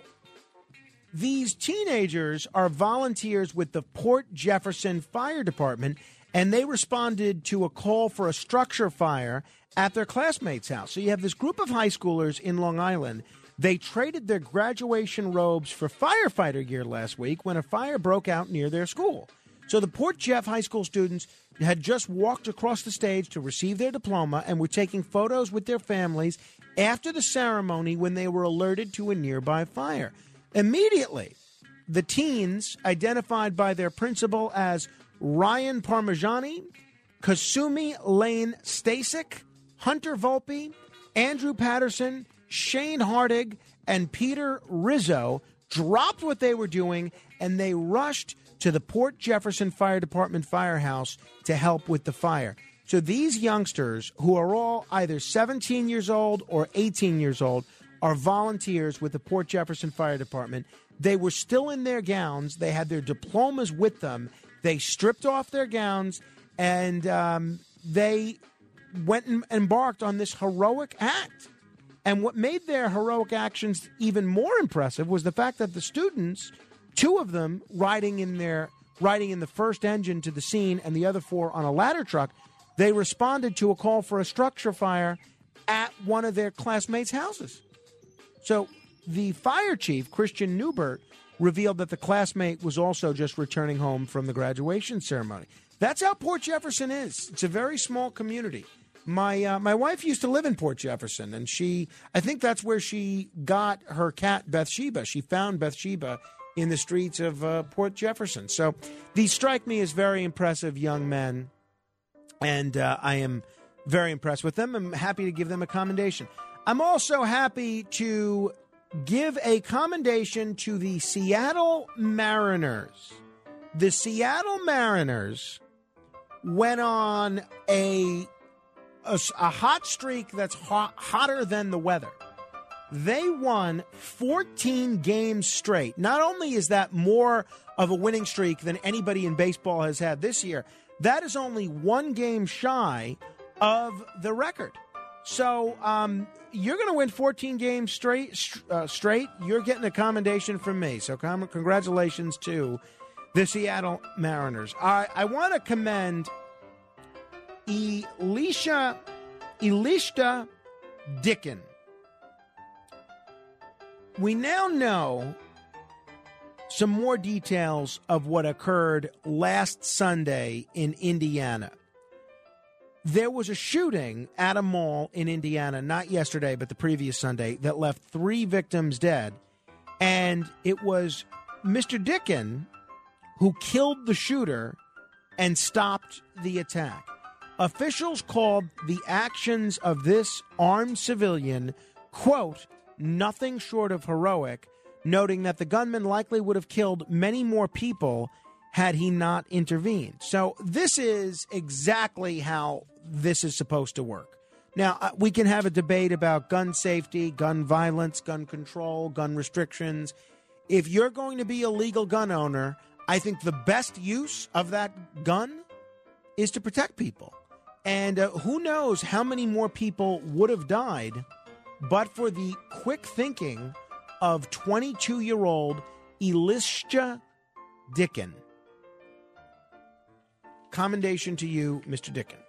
I want to give a commendation as well to the Atlantic City Boardwalk. The Atlantic City Boardwalk has topped the travel website Fodor's list of the best boardwalks in America. Coming in second was Long Beach on Long Island, so we'll give them a, a runners up commendation. Santa Monica Pier and Venice Beach Boardwalk tied for third. The floating boardwalk in Idaho came in fourth.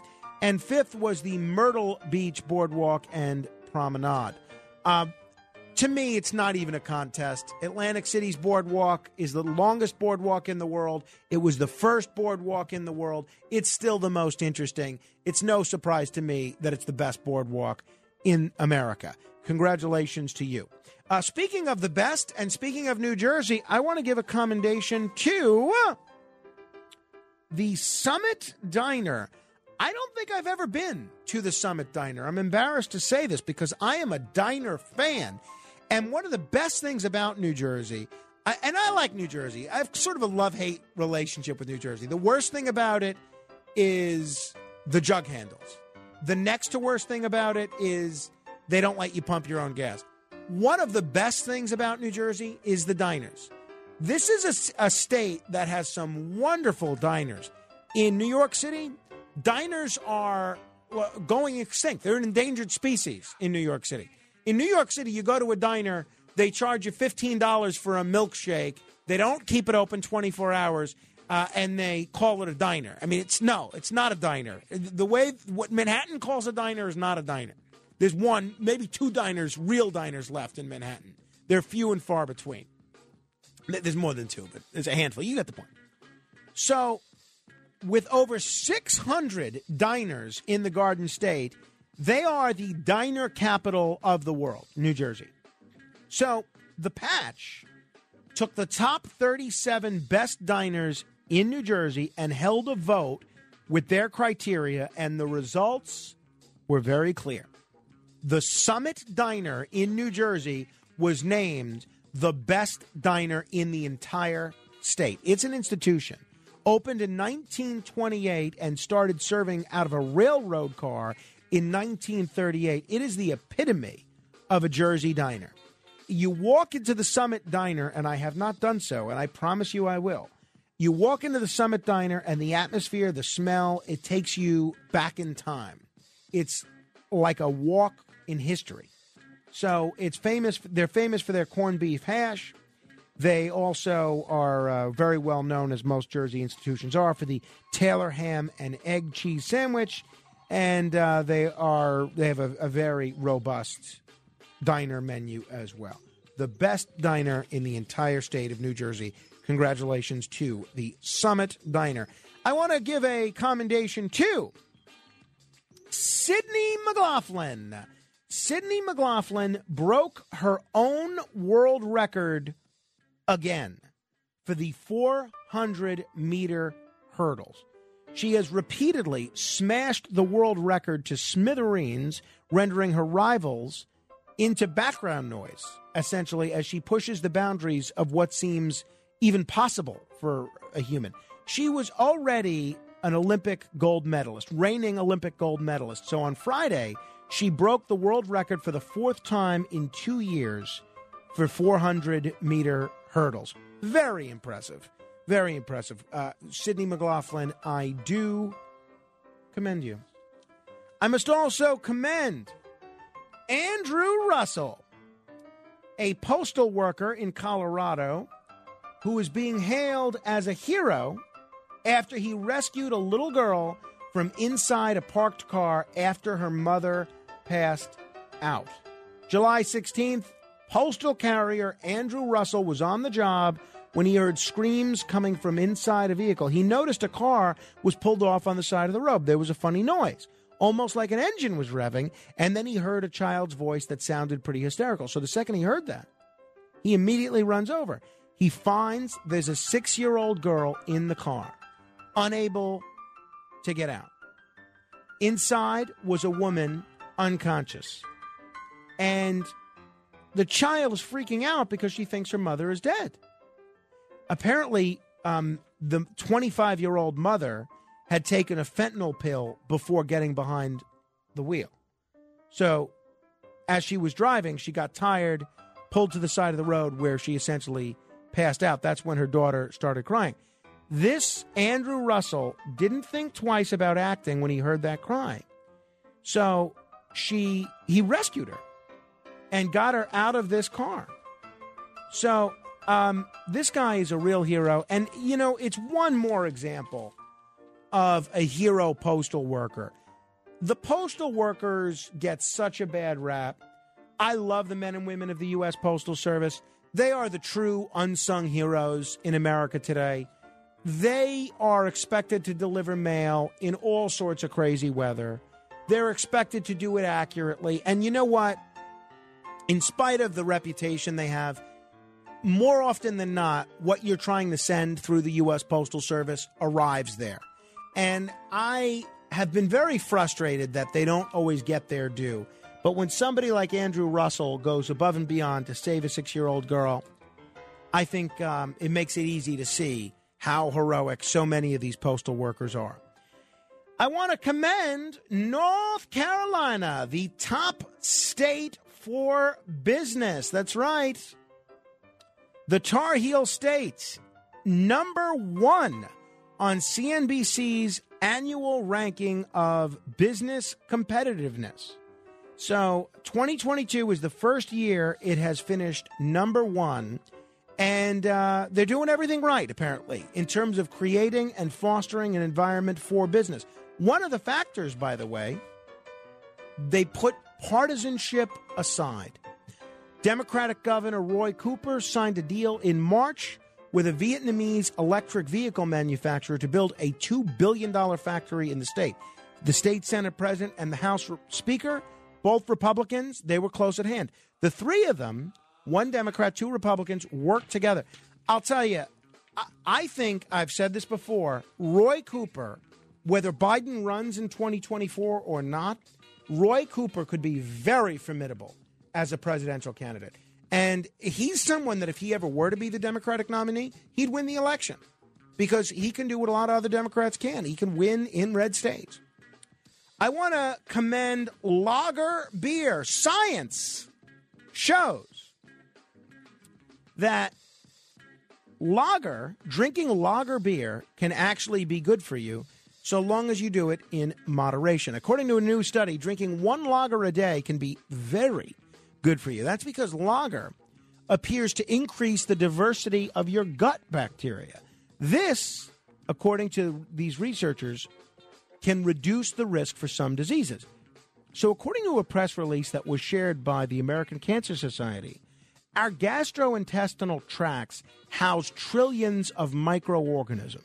These microorganisms can direct directly impact our body's well-being. Additionally, scientists say the more bacterium types we have present, the lower our chance of contracting chronic diseases. And so lager evidently adds to the diversity of bacteria. I'll tell you what I'm going to do when I get home. I'm not joking. I'm having a lager. I'm not a big beer drinker. Normal, I, I drink beer. I don't know, uh, rarely. I mean, a little more during the summer. I'm having a lager when I get home because I want to add to the diversity of my bacteria. And finally, I want to commend Botswana, the country of Botswana. What they have done is a model for every country in the world in terms of how to handle diseases and public health crises. And trust me, if you look at the, what the United States has done in terms of botching the handling of COVID, botching the handling of monkeypox, I think maybe we want to take a, a, a page or two from Botswana's playbook. Botswana has cut the HIV transmission rate in children from 40%. Understand what I'm saying? 40% of children in Botswana had HIV to 1%. They've gone from 40% to 1%. The WHO has called this a groundbreaking achievement. This is absolutely true. This is absolutely true. And uh, this is really wonderful news. It, there's nothing worse than seeing a child born with HIV, the- a child born HIV positive. And unfortunately, that used to happen in almost one out of every two children in Botswana.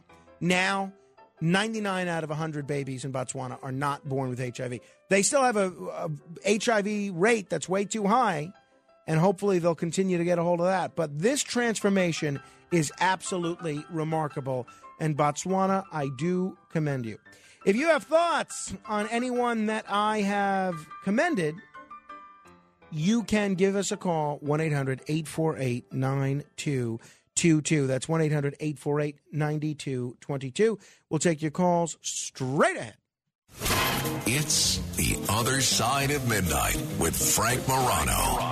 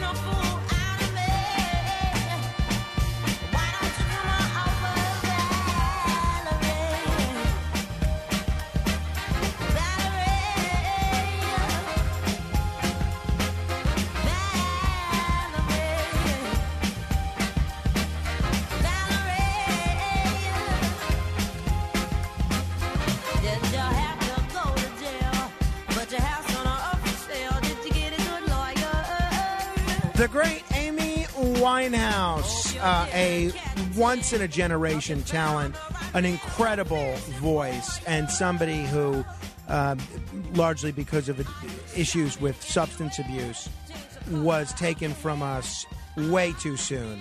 And uh, the fact that she left behind this kind of musical imprint on on the world um, is at such a young age is really impressive. Quite impressive, if you ask me. 800 848 9222. If you want to comment on anybody that I have commended, that's 1 800 848 9222. Let me say hello to Leo in Westchester, who's been very patiently holding. Hello, Leo.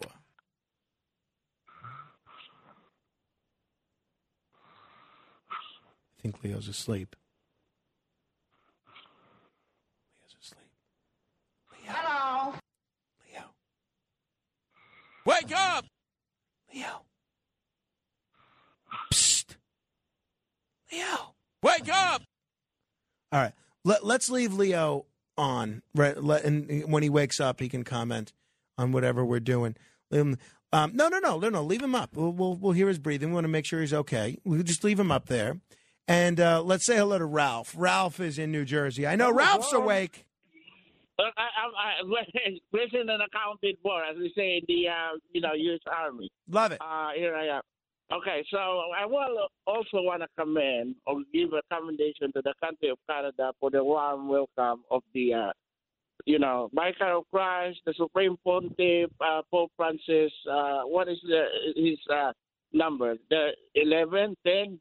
But, but, Pope Francis, nevertheless, they gave a warm welcome to the uh, the Pope. Uh, and I wish for the Pope to visit the Philippines again because, you know, you have, um, you know, the, the faithful waiting for you when you visit us again there in that country. And hopefully you can have a, a fruitful dialogue with President Marcos. By the way, is it possible for you to, to interview President Marcos? I, the- I would love to do that. How is his English? Do you know? Talk to Cindy Adams, Frankie. Thank you. Thank you, Ralph. What does does Cindy Adams have some sort of special um, special connection with with President Marcos of the Philippines? If she does, that's that's news to me. I don't know. Uh, all right. Hey, I did want to I did want to comment on this, and this is where I know we're we're a national show now, but ultimately, hey, Leo, are you awake? Yeah, I'm awake. I'm awake. Oh, okay, Leo. All right, we, we caught you snoozing there for a while. What's on? Sorry, it's okay. I, I've put more people to sleep than uh, than than Sominex. Uh, what's on your mind today, Leo? Uh, my comment was to the uh, to the uh, subject about all the soldiers coming from uh, with the PTSD and so and so. In the French military, there for the last 200 years, what called Foreign Legion. It's uh, it's from uh, basically our hired soldiers which goes through brutal brainwashing uh, training, they are on the level of our, I don't know, uh, Navy SEALs or or uh, or uh, Air Force One, and uh, they are actually sent in small groups because they uh, they communicate with the hand signals. They are from different countries. They don't speak one language. To the most dangerous combat missions, and uh, you know, to have uh, the, there is about ten thousand of them in the military and in the French, and uh, it's just ten percent of what they go through. Means there was there was from hundred thousand people who was trying to get in, just ten thousand went through. So they are really elite on on level of our elite uh, elite forces. All right. Well, I, I think um, I'm not sure what else I would really have to add there, Leo, but uh, that certainly sounds pretty interesting to me. Okay, uh, it makes sense to me. Joe and Ron Ronkonkoma. Hello, Joe. Hey, Frank, I hope you had a great weekend. Thank you. You Uh, too. Yeah, I was pretty relaxing. Nicole Screener, what a nice guy. I, I have to commend, uh, give him a compliment. And also, He's I on thin told about- ice around here, Joe. Don't get too friendly with him. Stop. Uh, anyway, uh, your combinations. Uh, I would like to uh, the people that defended uh, Lee Zeldin when he almost got stabbed on that uh, campaign. Uh, I don't know if you read about in the paper, which was Yeah, I started the show by talking about that. And I I- talked about it on Friday. I came in late tonight, so I didn't catch it. I'll catch it on the uh, the uh, podcast. But uh, what a shame. Thank God he had the strong will to stop that guy because he looked like a real nut job, you know. Well, and that's what I what I began the show with, Joe. Uh, and that and look, I agree with you. I think uh, anybody that interferes with somebody that's trying to stab someone else, and they do so, especially without a weapon, I think that's very admirable. That's to be commended. And so I, I join you in your commendation. I think the real shame of it is that uh, you know you you call, call this guy a nut job, and I can see why.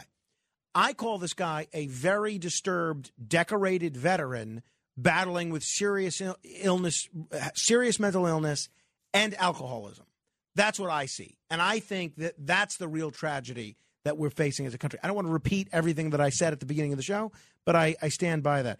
I'll tell you, uh, somebody who was a man among men is the former chairman of the state conservative party, Michael Long. Now, if you're listening around the country, maybe you don't understand the how the minor parties work in New York, but in New York, the minor parties have traditionally been very powerful. Less so these days, although the conservative party still is powerful. The conservative party came about in 1962.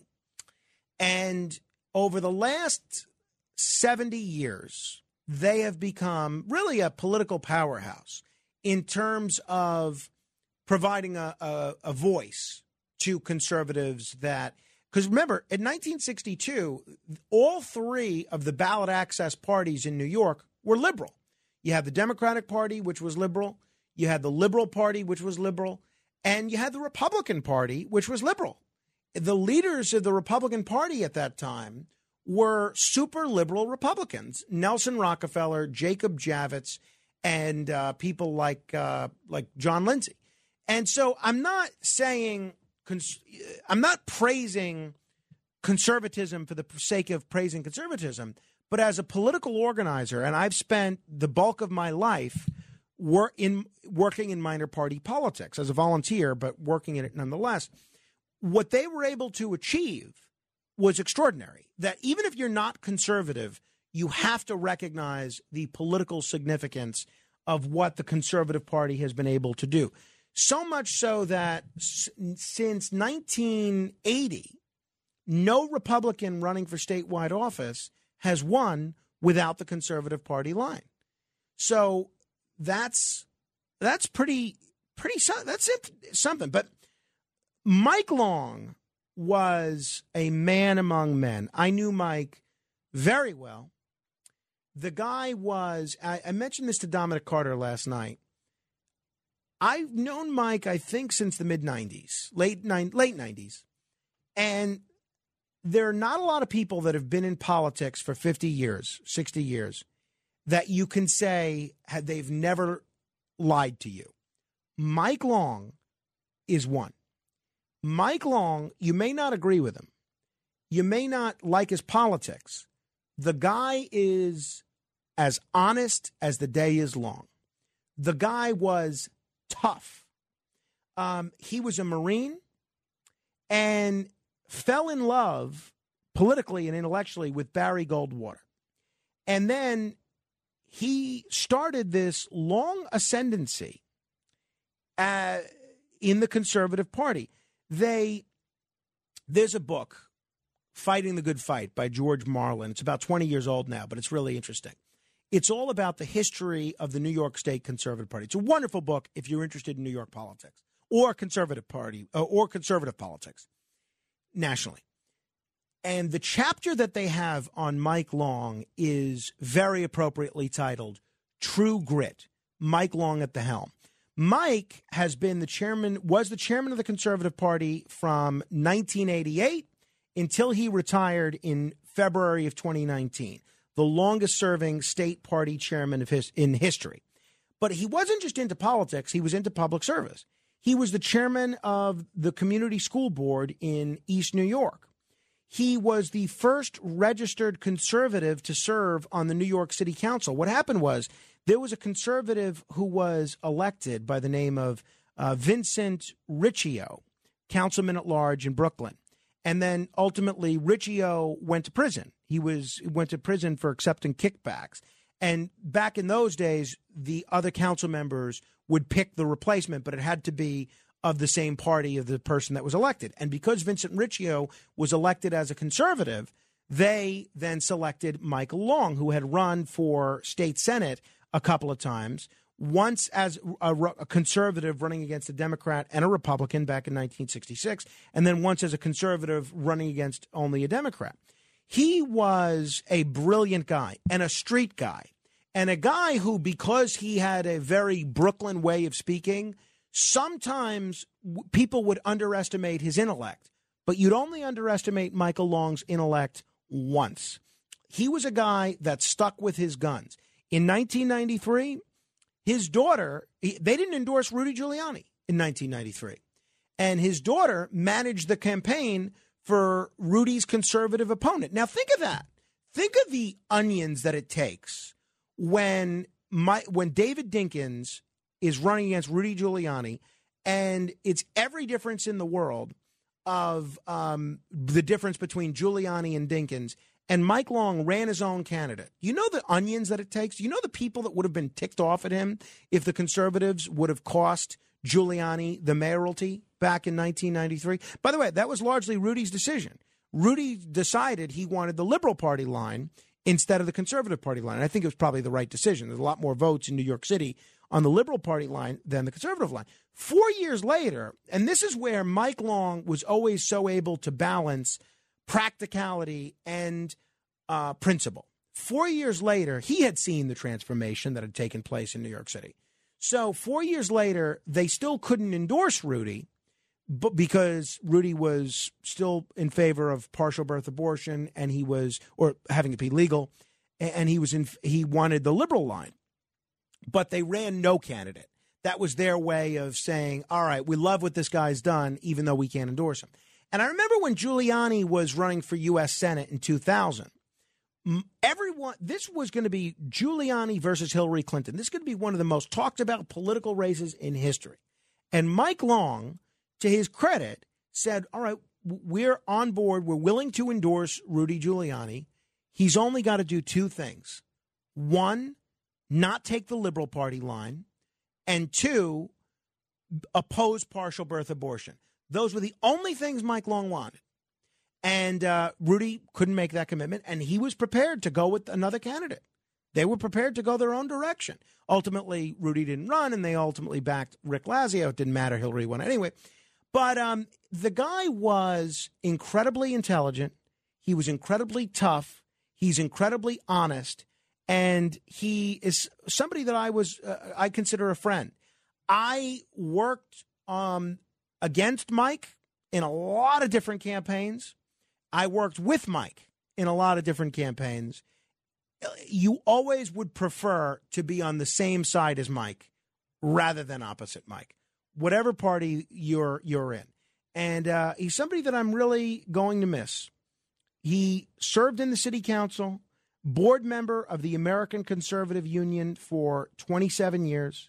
He was a member of the board of directors of the Cathedral Club of Brooklyn, secretary of the board of trustees for Daytop Village, was integral in political campaign after political campaign. His support, personally and through the Conservative Party, was essential in electing Governor George Pataki in 1994. In 1994, if you look at the votes that Mario Cuomo got on the Democrat line and compare them to the votes that George Pataki got on the Republican line, Mario Cuomo won. It was only the votes that the Conservative Party and Mike Long delivered for Pataki on that line that allowed New York to be Cuomo free and say hasta la vista to Mario. So, irrespective of what you think of his politics, the guy was an incredible guy. Was married to his wife Eileen for 59 years. And the thing with Mike is there's so many things with Mike, and I could talk about him all day. He ran a liquor store in Bay Ridge. That's what he did. See, his city council position was eliminated. They were declared unconstitutional and they eliminated those those position of councilman at large. And they were all they asked all the council members at large, all of them. There's two per borough. What are you going to do? What are you going to do? What are you going to do? And all of them basically had jobs they were going to try and line up in politics. Mike said, "I'm going to open a liquor store." He and his brother had a candy store. His brother, I believe, Tom, is still the chairman of the Conservative Party in Queens. And um, they Mike Long had nine children, and my wife is one of nine. Mike Long had nine children. So if you lived in the Bay Ridge area where Mike was an essential was really an institution for since the 60s. If you lived in the Bay Ridge area and you were a young person, you were always in school with one of their children. They had so many kids, nine kids. So if you grew up in basically over a 15 to 20 year period, you were always in school with a long child. And uh, his son was hurt. His son was a firefighter and was hurt during the tr- uh, transit strike. There had been, you know, there was all this chaos going on during the transit strike back in 2003 and 2005, actually. And his son almost lost his life. He was a staple on talk radio, one of Bob Grant's favorite guests, one of Curtis's favorite guests. And I got to know him two ways, three ways, really as a political figure, as a as a as a media person, and as a person. And he was delightful in all three. You could agree, you could disagree, but um, he was just a gem. I I was doing a public access TV show in Staten Island when I was 17 years old, 18 years old. Mike, even though he was a national political figure going on, Fox News, CNN, um, you know, MSNBC, even, and New York One all the time. He would come all the way out to Staten Island and make the trip all the way out there, drive himself, just to come on my public access TV show, which probably 10 people were watching. And and to me, that that says a lot about Mike Long. And the thing with Mike is, and I was talking to my dad about this because he got to know Mike um, a little bit back in 2008. I've known my, I knew Mike 10 years before that. Mike was only 82 years old. He passed away at the age of 82. Mike, to me, has seemed old as long as I've known him. So I've known him more than 22 years. So he was a young man when I knew him at, at initially. He seemed old back then, and he's always seemed old. There was this one incident where um, they tried to rob his candy store. Some gangsters tried to rob his candy store and they they he got into a confrontation with them at gunpoint. They beat him pretty well, but ultimately, you don't mess with Mike Long. Mike Long got the better end of that uh, of that you know that uh, confrontation. So Mike's motto was the Marine motto, Semper Fi, and uh, he's really going to be missed not only by me, not only by so many different political figures over the years, but by the Conservative Party, which he took such pride in leading for so many years. I interviewed Mike many times over the years, but my favorite interview with him was in February of 2019 when he decided to retire and no longer be the chairman of the Conservative Party. They gave him the honorary title of chairman emeritus, and he served in that position until he passed away. And I asked him at the time, three three years ago, why does New York still need a conservative party? And this response really sums up Mike Long's political philosophy to a T, and the philosophy that he clung to, clinged to until the day he died. The Republican Party was not really a conservative voice at all. Uh, it was the Republican Party was led by Nelson Rockefeller, Jake Javits, John Lindsay. Uh, believe me, they were not conservative voices, and they were really uh, Democrats wrapped in Republican clothes. So uh, the Conservative Party was formed to be the alternative, alternative, common sense voice with and to espouse conservative principles. And uh, you know, it started with um in '62.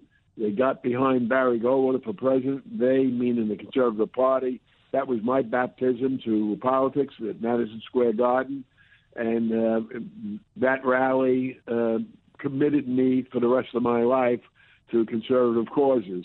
I was honored to serve as Ronald Reagan's uh, a member of the Electoral College in 80 and 80, 84 when he carried the state of New York. And, and, and conservative principles uh, are definitely sorely needed in the state of New York, without a doubt. And I, like I said, I'm going to continue to be that voice when I can and, and push the party forward from b- behind the scenes, not in the front row seat. That's all. he and I, as I mentioned, supported a lot of the same candidates over the years. So I've had the privilege of speaking at rallies with him over the years, introducing him several times over the years. And he was always such a dynamic speaker. Even if you didn't agree with what he was saying, his gift for rhetoric was second to none, honestly. And um, textbook Mike Long in that interview, and if you want to comment, you can 800 848 WABC, 800 848 9222. In that, in that interview that I did with him three years ago, he was all about being a team player, not taking credit for his many accomplishments, instead, sharing credit with everybody else. Here he was talking about his accomplishments. I do have to ask you about uh, throughout your tenure as the Conservative Party chairman, uh, there have been a number of highlights. I would certainly think Herb London's candidacy for governor in 1990 may be one, uh, but helping deliver the governor's mansion to uh, George Pataki in 1994 may be another. If you had to pick, uh, the contribution that the Conservative Party uh, has made under your leadership that you're proudest of, what would it be? Well, number one, I, I let me say it this way: I never did any of it on my own. I had the honor to have um, men and women up and down the state of New York to stand shoulder to shoulder with me to accomplish the various things we accomplished.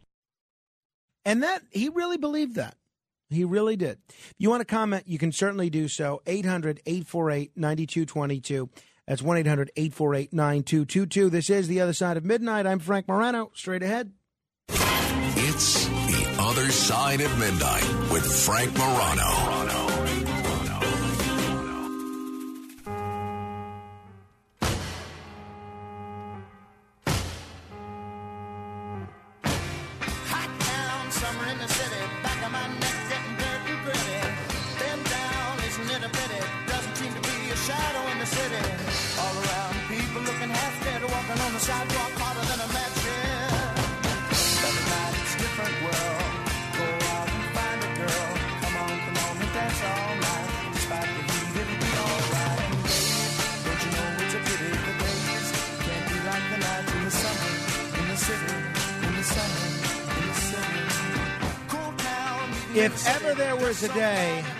This song was apropos, it is hot and getting hotter out there. My goodness. It is warm. Uh, hopefully, uh, you're staying hydrated, you're staying cool, and all the rest. All right, uh, 1 800 848 9222. That's 1 800 848 9222. So it is interesting. So I went to my dad's yesterday, and it was I was happy to see my brother Nick, who I haven't seen in a little while, and uh, my new sister-in-law, Kat. And my sister-in-law, Kat, tells me this story, and I was floored at the story that she told me. And I and I said, she, she said, you may want to tell this on the radio. And I said, yes, I, I will. And then my dad, I was out there in his backyard smoking a cigar with my dad. And he says, no, okay, you got to change the names. Said, all right, we'll change the names. So I said, Kat, why don't we do this? Why don't you leave me a voicemail because you're probably not going to want to stay awake until the wee hours in the morning. Why don't you leave me a voicemail explaining everything that happened and I'll we'll disguise your voice so that people don't know that it's you. And she says, Well, I'll be honest, I don't really care if people know that it's me. I said, Oh, all right. Well, uh, my dad suggested we should change, you know, not mention any names. And she said, Oh, it's okay. I don't mind saying it. But I, at this point, became so infatuated with the idea of disguising and distorting her voice that even though she's saying her identity, that it's Kat Morano, I still wanted to disguise her voice because it's funny. It's fun. You should have seen the pre production meeting Alex Barnard and I had before the show. He said, Well, uh, we're going to disguise her voice. She says who it is in the first sentence. I said, I know. It's funny. It's funny. Disguised voices are fun. So, um, but I want you to pay attention to what she's saying here because this is a serious thing here. At least I found it quite serious. Listen to this. This is a true story as told in a disguised voice to me from my sister in law. I'm Kat Morano. I'm Frank's sister-in-law, and I'm a fitness instructor at a gym in the city. And Wednesday night I had a class, and I'm a very conversational person. I always like to talk to everybody at the beginning of the class during the warm-up, you know, kind of keep it casual, keep a good vibe. And at the beginning of class I go, I don't know about you guys, but I had a muffin and I, you know, my office brought in cake today 'cause it was someone's birthday, so I'm having a sugar down, downfall and I'm really ready for a good workout. That's all I said. Didn't think anything of it.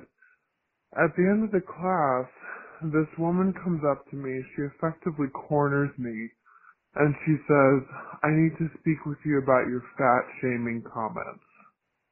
And naturally, I didn't have any idea what she was talking about. I thought maybe I'd played an offensive song that was body shaming.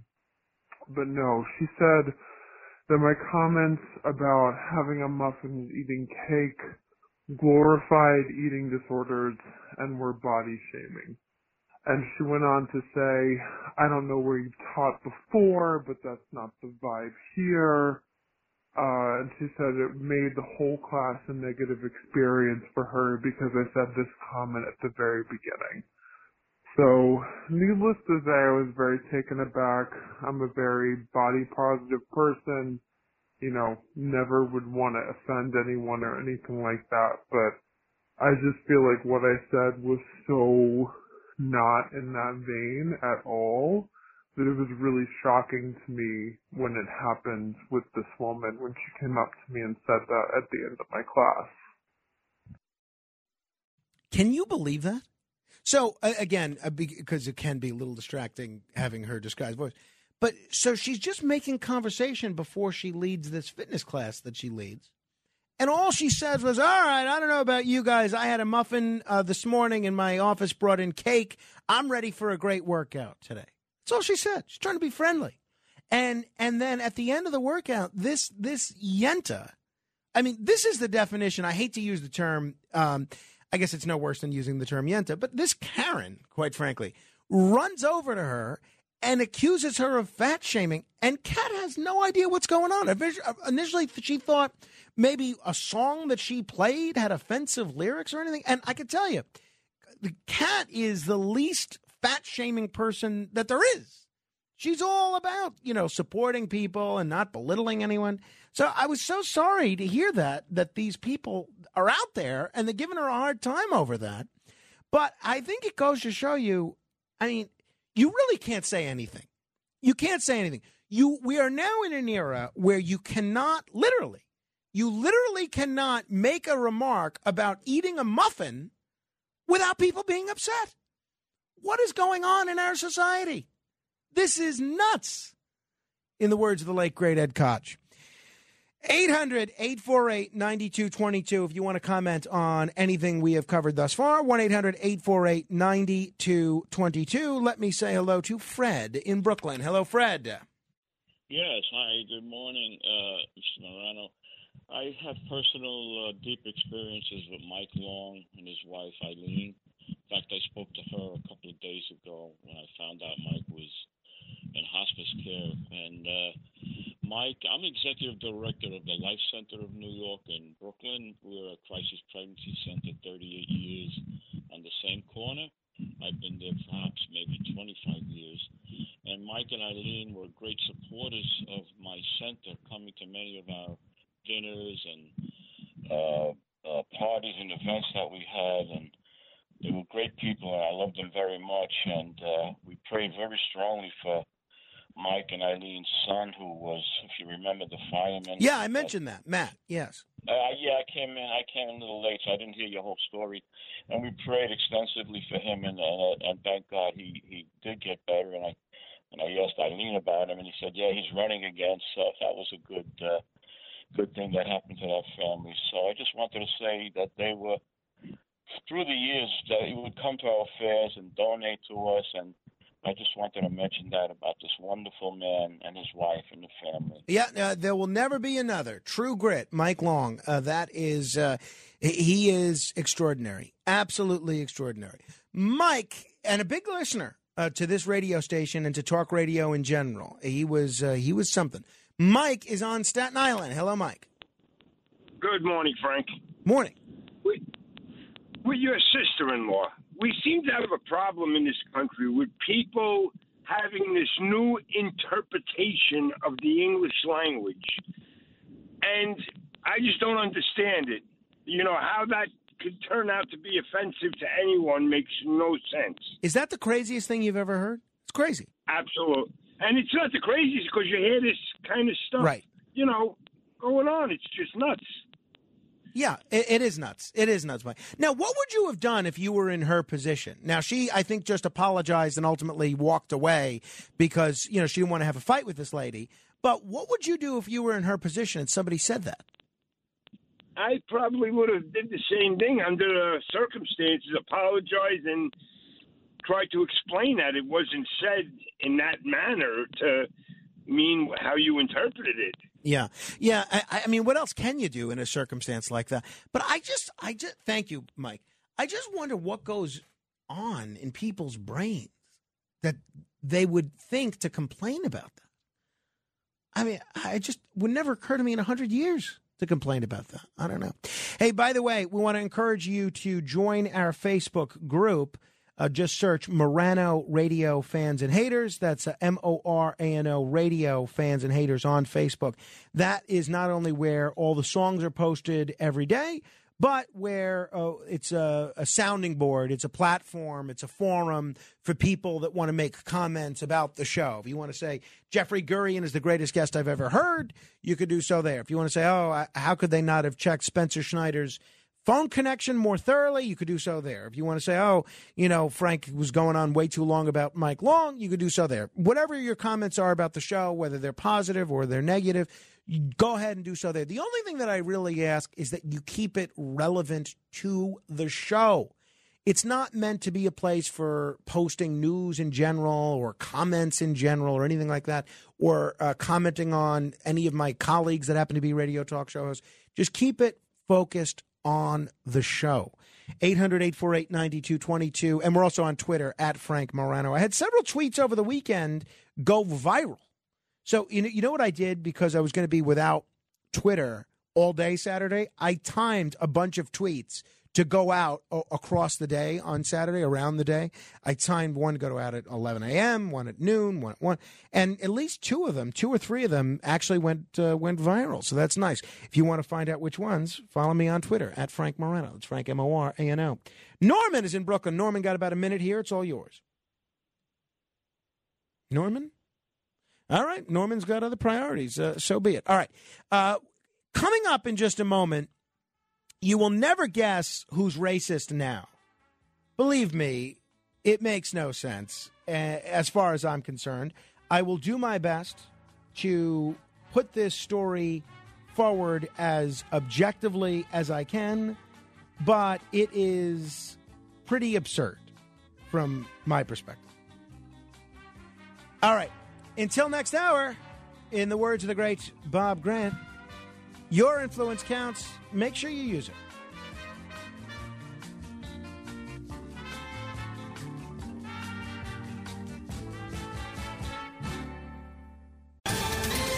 Ohio, ready for some quick mental health facts? Let's go. Nearly 2 million Ohioans live with a mental health condition. In the U.S., more than 50% of people will be diagnosed with a mental illness in their lifetime. Depression is a leading cause of disability worldwide. So, why are some of us still stigmatizing people living with a mental health condition when we know all of this? Let's listen to the facts and beat the stigma. Ohio, challenge what you know about mental health at beatthestigma.org.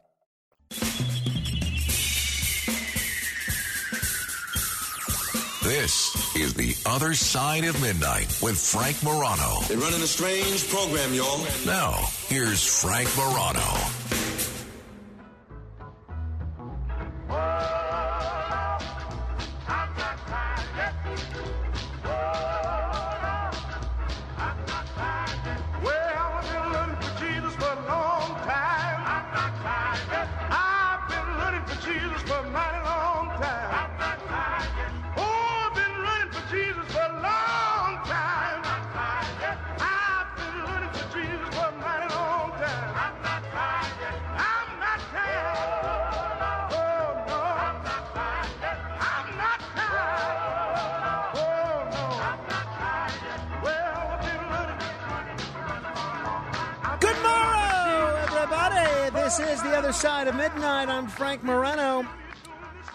Sesame Place? I have not been there in decades. Have not watched Sesame Street in decades. Uh, at least I don't think so. But I was a fan of Sesame Street when I was a child. Well, you know what?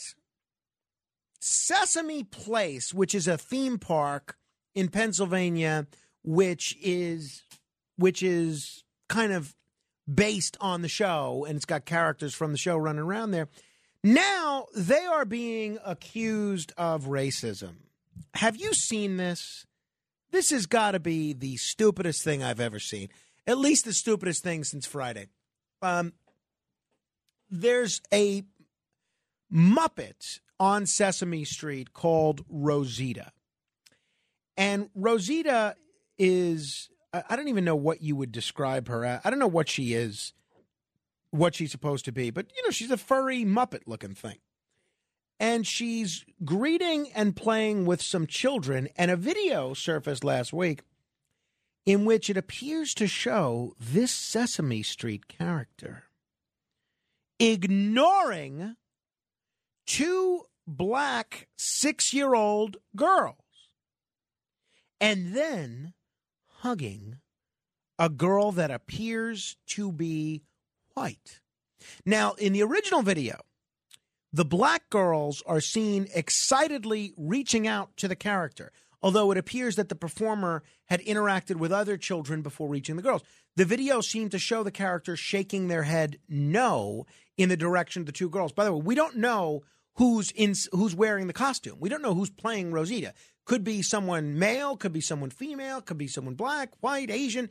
Chances are it's probably a 19 year old kid of some gender or some race. I don't know. We don't know who it is.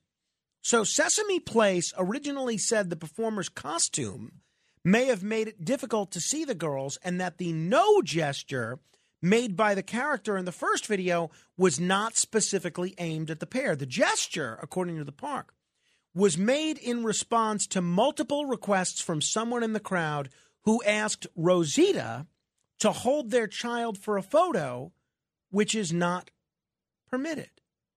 So then a new video comes out on Friday, and in the newly released video, it, it does look more like this character is ignoring the black girls. In this newly released video, um, the family's lawyer. By the way, can we pause here? Can we can we pause? If you're a victim of racism, and the racism is a muppet won't hug your child, is that really worth the trouble of getting a lawyer for? How about you write an angry letter? Uh, How about you don't go there anymore? Again, I'm not belittling that if that's what happened. But the fact that this family or these families hired lawyers, and by the way, Benjamin Crump is now uh, uh, involved in this apparently. I-, I guarantee you by the end of the week, we'll see Al Sharpton there. But the fact that they hired lawyers tell me, it tells me that they're interested not in having their six year old girls hugged by a fictional character. They're interested in trying to use this to make some money. I think that's what this is all about here. And maybe being celebrities in the process. So the in this the family's lawyer says the new video showed racist intent and contradicts the theme park's original claims following the incident. So this new video is the latest development in what the family says was a clear example of racial discrimination against the 60 six, uh, the 6-year-olds.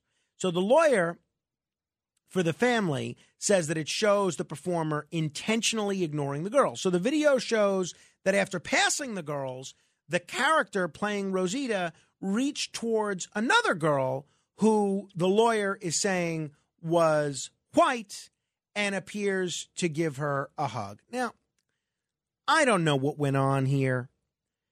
I think it's as simple as I don't think this performer playing Rosita is racist. And if they are racist, is the form of racism they're really going to take to snub two six year old black girls and hug some girl, another six year old girl that appears to be white? I mean, come on. Is that really how racists met out their racism? By refusing to hug certain groups of people? I think this is the stupidest thing I've ever seen. I had this, you know, I almost talked about this on Wednesday. But I said, oh, okay, nobody's going to take this seriously. Little did I know the firestorm that was about to be ignited. Little did I know there were going to be lawyers and press conferences and statements and protests. They had a protest there over the weekend. They had a protest that nobody showed up to, by the way. They had a protest at Sesame Place. Pro- uh, th- this almost reads like something you'd see in The Onion. So, what does every six year old now have a constitutional right to be hugged by fictional characters? I don't even want to know what's going on in Disney. At Disney World, if a character forgets to hug the wrong kid or they don't see a kid that's asking for a hug and then they hug someone else, I don't even want to know what's going on. Tamika Mallory, who is a longtime for lack, activist, some might call her a racial arsonist. Tamika Mallory, as uh, uh, with the group Women Who March, she's I don't know if she's still with the National Action Network, but she's she's got a um, a long history as an activist focusing on these sort of racial issues. She spoke about this on Friday. Uh, this is courtesy of TMZ. All this racism at Sesame Place. What happened to these two little girls is bad enough. oh. But I think that the statement that Sesame happened to them? Place um, released really adds insult to injury. And Uh, I, okay, let me pause this here. Jody, pause, pause this um, here, Matt. mom- Pause this. Okay, so since she's referencing this statement, let me let me read you what the statement says that Sesame uh, Place put out because I have a problem with the statement as well. This is what the statement says. So they wholeheartedly apologized to the family and said that what the girls experienced was unacceptable and antithetical to our values, principles, and purpose. The park said it was reviewing its practices and instituting mandatory training for all employees to deliver an equitable and inclusive experience to guests. Equitable and inclusive experience to guests? What, what does that mean? Does that mean everyone gets a hug now? Is that what is that what really what was missing? Quote, we are committed to learning all we can from this situation to make meaningful change. We want every child who comes to our park to feel included, seen, and inspired. I'm glad I'm getting a hair a haircut tomorrow because if this story continues much longer, I will be ripping my hair out of my head. This is insane. And uh, look, I'm not trying to be racially insensitive here, and I'm not trying to be insensitive to these girls' feelings. There is not a. s- uh, don't believe for a second that this this character was racist. Again, this could be a black person under there. And I think it says more about the fact that your immediate reaction when you see a Muppet not hug a six year old, your immediate reaction is to jump to the, the fact that there must be racial bias there. Oh, it must have been because they were black. Well, why? Why, why is that the immediate thing that you're jumping to? Why not? Uh, maybe they smelled. Maybe they were sweaty. Or maybe, as I believe happened, maybe the character didn't see these children. But my issue here is what is the park apologizing for? What what what are they saying? What are they saying is unacceptable and antithetical to their values, principles, and purpose? By saying that, they're they're basically saying that this was racist, which I don't believe it was. I mean, think of how sick you have to be to see a Muppet not hug a child. And out of all the 9,000 possible reasons that a Muppet might not hug that child, you automatically assume it's because of race. These people are obsessed with race. When I say these people, I mean Tamika Mallory, Benjamin Crump, the original lawyer hired by the family. Uh, this is crazy. This is crazy. Not everything in life is a racial issue. But for these people, it is. Tamika Mallory. um, but I did speak with her, and she said that really it, it really shocked her that there was not a clear cut apology and that they did not take real accountability in no way, shape, or form for what happened to her daughters. Um, and she said that she's really hurt. And in fact, she had been crying uh, because she was just so disappointed Oh, in this on. entire experience. And so, you know, we decided immediately to put out a warning to other Black families because the A way warning? that our children are treated in a country that we already know is dealing with extreme racial issues is very important to us, even if they believe that it is possible that this was a misunderstanding. It is gaslighting. They really should have just taken accountability and said, you know what, we are sorry and we're going to do some additional training um, and work with our employees to ensure that this does not happen in the future. Gaslighting. What planet am I living on? Wh- wh- When did this happen? When did I wake up in the Twilight Zone? Maybe that's one of the reasons it's so hot out because I'm actually living in an episode of the Twilight Zone where a, a, a Muppet doesn't hug a child and it's immediately due to racism. Does anybody else find this laughable? That there are now lawyers involved? That they felt, that Tamika Mallory felt the need to warn other black families? Oh my goodness. Well, uh, so I don't understand. Let's say I pass two homeless guys on the corner, right? Which, hey, in New York, that's very possible. And let's say I choose to give a dollar to one that happens to be white because I see he's got a veteran hat on. And I like, uh, you know, I feel bad that he's a veteran that's homeless and I give him a dollar, and I see another homeless guy a block later, and I, I now don't have any cash left on me, and I don't give the black homeless guy a dollar. Does that make me racist? No, I'm not giving the dollar because I no longer have cash on me. But in Tamika Mallory's worldview, it does. And the homeless black folks would then need a warning. This is the most absurd story I've commented on since the last absurd story I've commented on. This is crazy. Benjamin Crump, who's now involved in this, I, I don't understand how this uh, even happens. Do they put up like a a racism signal, like the bat signal, and then these people swoop in Benjamin Crump and Tamika Mallory and Al Sharpton? Eh, you know, it's funny. Al Sharpton's a minor leaguer now. Al Sharpton doesn't even d- do stuff like this anymore. He- he- it's almost beneath him to do this stuff now.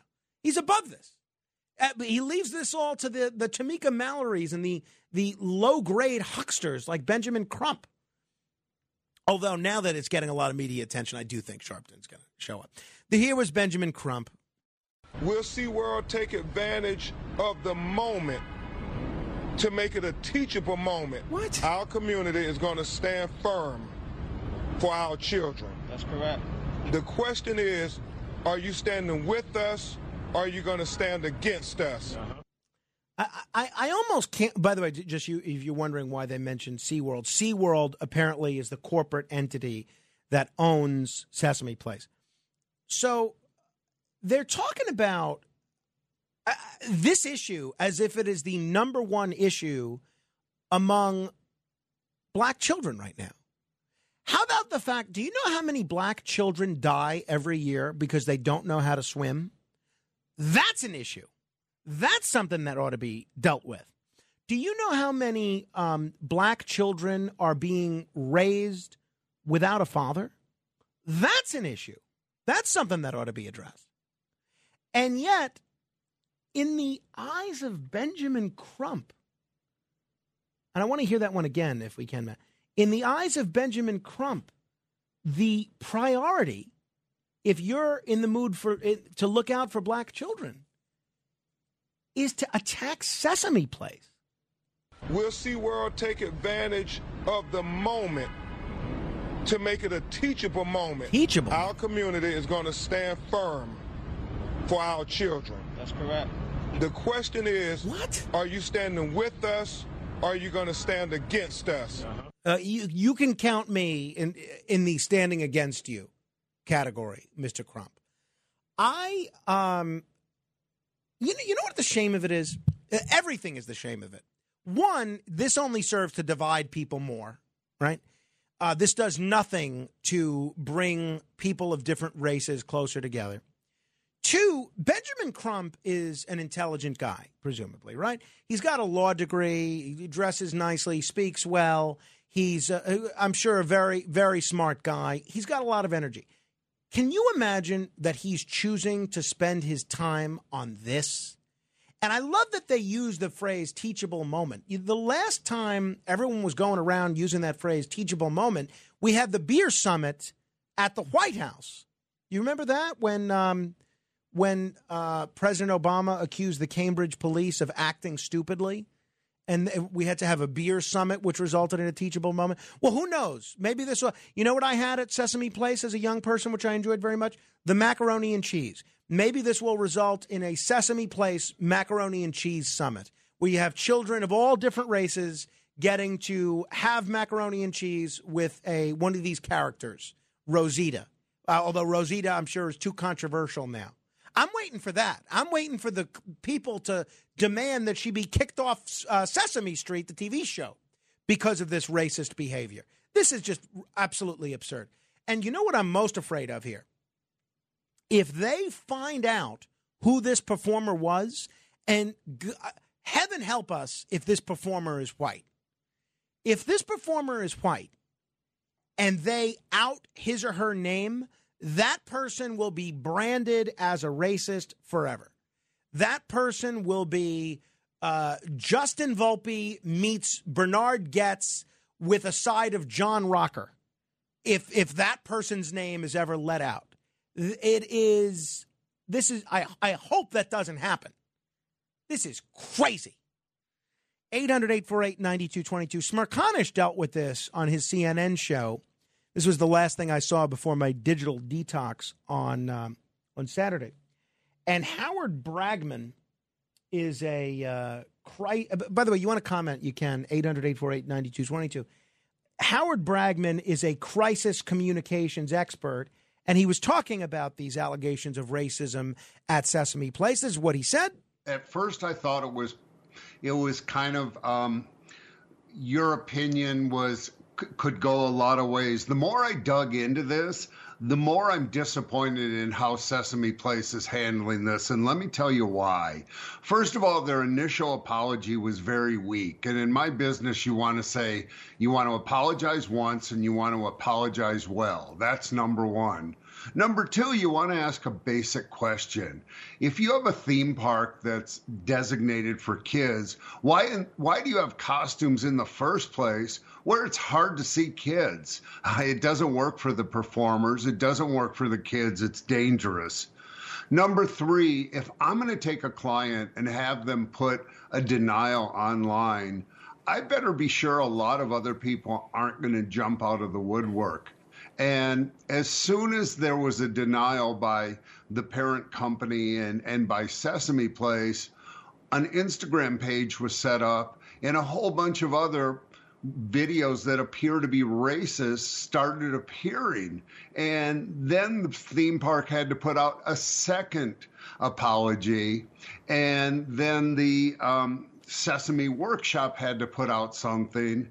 And now it's turning into a much bigger situation than they could have imagined. So they really kind of butchered this one so far. They did indeed. 800 848 9222. You're welcome to comment as you see fit. Agree, disagree, whatever. Larry is in Brooklyn. Hello, Larry.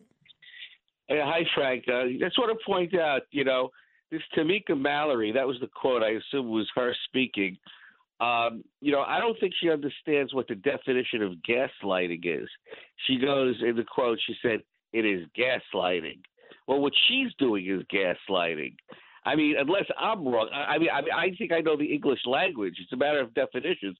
Gaslighting is when you is when you pour flammable liquid over so you you make a fire where none exists. That seems to be what she is doing here, and she's accusing them. What she's accusing them of is is intentional racism on on something that's inadvertent. That's not gaslighting. So basically, we have a woman who does not know the English language. Okay, that's that's first of all. Okay, and second of all, I hate to say I hate to say this, Frank, but last week I made a comment about David Paterson, and all I said was that he loves Eric Adams as a black brother, and that's why he's he was disingenuous. Oh, yeah, I remember in, you in his that. comment. Yeah, and you said it sounds racist. It did. You, It you, does. You were It doing still the, says But you It were you were doing the same thing as Tamika Mallory L-. Larry, Larry, no, I wasn't. Number one, um, I will. We will, you know, let the folks at Sesame Place know that in case this performer that played Rosita gets fired, that you are willing to take his or her spot. Number one. Number two. First of all. Uh, You're doing the same thing that Tamika Mallory's doing because you immediately ascribed a racial motive to Governor Paterson's behavior. Now, uh, j- j- follow me here. There could be a thousand reasons why this costumed character didn't hug those two girls. And Tamika Mallory immediately assumes that it's due to race.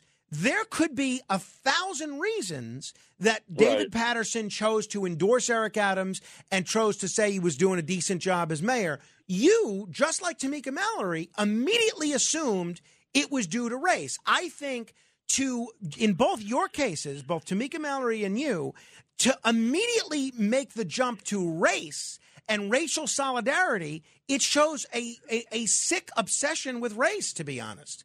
I, I mean, I, I I don't think I'm inconsistent at all. But if I am inconsistent, wouldn't be the first time.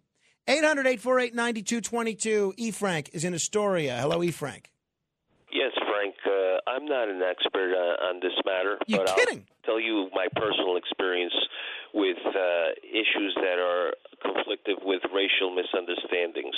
When I was a civilian volunteer auxiliary police officer at my local precinct, and I used to do patrols many uh, citizens throughout the community would criticize the fact that I wasn't too white looking I looked kind of like Hispanic. They would come up to me and say, "Listen, uh, do you want some money? Do you, you know, they were doing integrity tests." Uh, what they what they call uh, tests to find out if you are corrupt or nothing when you're on the beat. And all the time they would say, "Are you Greek? Are you Italian? What race you are?" And I used to have to tolerate that, and I, I never said anything in regards to that. And when I'm a withdrawn fourth degree Knight of Columbus, they have a red bulb in all Knight of Columbus councils that if you're not a member uh, with a travel card, a travel ID card, you cannot enter the council. They have regulations and rules. And I look at this case that you're talking about. We don't know if the employee there uh, felt uh, uncomfortable with certain things that have nothing to do with race. Maybe he felt like the girl was, you know, a little bit sensitive towards things uh, uh, that, and he psychologically or wh- whatever race the uh, agenda the employee was, felt like, you know, it's not a good thing to squeeze, touch. You know, those things do happen, and I'm like that. And it's not homophobia. It's not racial. It's just preventative uh, to not touch someone else's child. But immediately it's like when one color is white and one color is black, it's already automatically a racial issue. All right, thank you, E. Frank. You you were dangerously close to making some sense there. Uh, We we we were very very close a couple of times, but uh, we didn't get there. We didn't get there. You were you like uh, you couldn't bring it in for a landing. You were you're flying around. I think you were excited just to be heard again, and you know, mm, it's a, I give that a five on the E. Frank scale. Norman is in Brooklyn. Hello, Norman. Hello, Frank. Um, you know, I've worked in gyms since my 20s. I've been a trainer. I've worked as a manager. I just have some. I have sort of an idea of what went on with your sister-in-law. Is your sister-in-law very good looking? Uh, yeah, I would say she is. Yeah, she's certainly in very good shape. She's very fit. Okay. Um, I think what was going on there was jealousy. I think that they come over and they got all sorts of excuses about, oh, you're fat shaming and stuff. And it, what it what it really was was just plain and simple was jealousy. I, I remember when I was in my 20s and I was a hell of a lot better looking than I am now, as far as better built. And I remember the stupid comments used to just come left and right from people. Uh, always kind of like that they were my friends, and uh, but they would always say stupid things. So I just, uh, you know, tell your sister-in-law that's part of the industry. Uh, well, that's good to Uh, know, Norman. You may be right. I will tell you, nobody's ever come to yell at me for anything like that. Maybe it's because I'm not good looking enough uh, to merit that kind of jealousy. Could be. Could be. Wilford is in Newark. Hello, Wilford. Hey. Hello. Hello. Hello. I wanted. I saw the video of that character when the two little girls got snubbed. But what it was, he's a lot taller than the little kids, and they were right next to him. But he was looking back at somebody else arguing with them. Tall as uh, he might not even saw the kids. Right. I, I mean, that's my view of the video, and I think uh, Christian just posted the video in our Facebook group if people want to watch it. I, I mean, I don't think that I don't think that he did, but it's just let's say let's say this character did see the children and chose not to hug them for whatever reason. Maybe they're in a hurry, maybe they're tired, maybe they got a sore arm. The fact that these activists would immediately jump to assuming that the only reason they wouldn't have hugged the kids is because of racism is to me a little sick, honestly. 800 848 9222. I mean, again, you don't know if the performer is black or white or whatever, whatever race. I mean, it's just it's crazy. Peter is in Pennsylvania, the scene of the crime. Hello, Peter. Peter! Peter! All right. Peter has other priorities. Busy discriminating against some people at, at SeaWorld. 800 848 9222. Gigi is in Manhattan. Hello, Gigi. Yes, good morning, Frank. Morning. I think that you revealed your racism by assuming that two little black girls were sweaty or smelly. You got to be kidding. If those were white kids, you wouldn't have said that. Well, Gigi, I wasn't That's saying. the typical stereotype that black people are smelly and and and dirty and ignorant. Gigi, that- You've got a problem. You're talking about other people. You uh, uh, Carmine's daddy better get it get on it. Well, okay, so Gigi, I wasn't Why saying. were the kids sweaty Gigi, and smelly? Hang on, they, I didn't say they were. I You sa- did no, so. Gigi, le, le, I didn't interrupt you. Let me speak. So, Gigi, the all I was saying is that there are a hundred possible reasons why this character may not have uh, hugged these children. And I did not say these children were sweaty or smelly. Yes, you did. No, I said you maybe. Said I said the maybe. person probably Gigi, didn't hug them because they they could have been smelly, I said- or they could have been uh, this and that and the Right, other. right. That's It's possible. disgusting. Uh, Gigi, I- and I- you you better get your act together. Stop all that drinking and going to uh, uh, uh, uh, uh, uh, Atlantic Spit it out. City. Okay. So, um, Gigi, When Carmine plays this years later, what do you think he's going to think? well, I, I think I, I don't know what he's going to think. Why think. don't you just apologize? I- Those kids were not smelly or Gigi, I didn't sweaty. say they were smelly. I said looked at pictures of them of children going toward the characters just automatically grab a kid. Gigi, do you think this character was guilty of racism here? You're great. You're guilty of Okay, racism. Okay, well, put me aside. Put me aside. Uh, Well, we already know. I don't now. know what the character was doing, but your statement shows that you're a racist.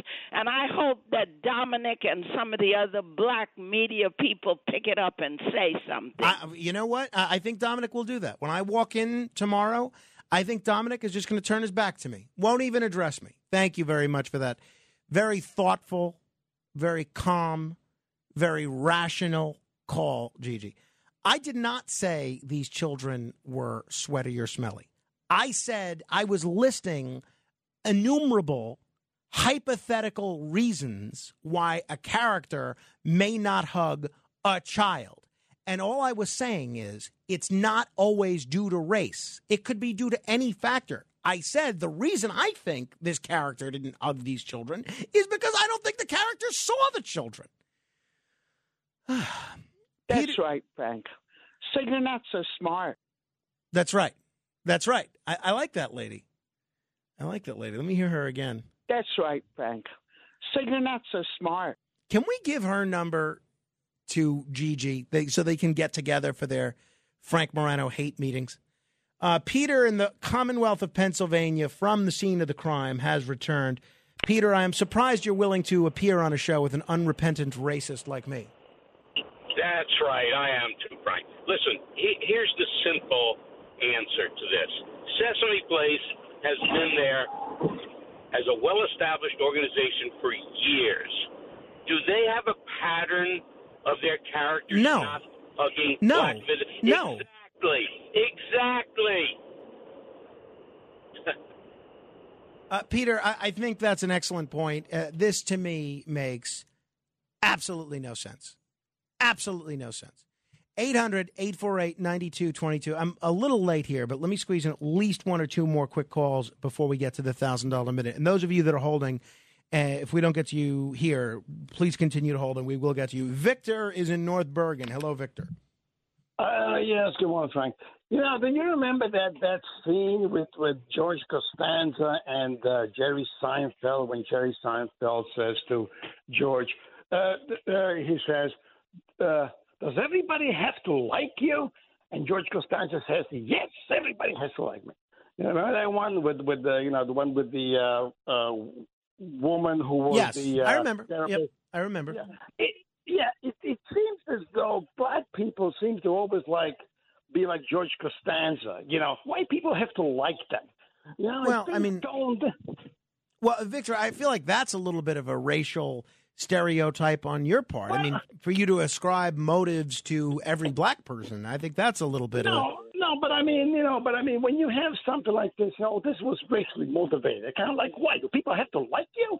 You know, I mean, you know, I mean, if if I don't want to No, invite but, some but people, Victor, nobody's saying, and thank you for the call. Nobody is saying that this character disliked these children. All we know is that the character didn't hug these children and hugged some other children. That's all we know. There's no liking or disliking.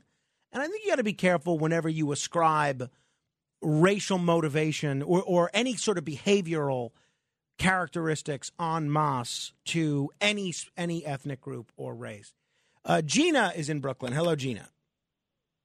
Hi, Frank. Good morning. Morning. Frank, when when you made that remark about um, sweaty and smelly, I thought you were talking about the character in his costume. I, I think I didn't was. I, I mean, I, I, I it was such an off the the cuff uh, remark. I, I I don't even remember. I, I certainly didn't view these little girls as uh, sweaty or smelly.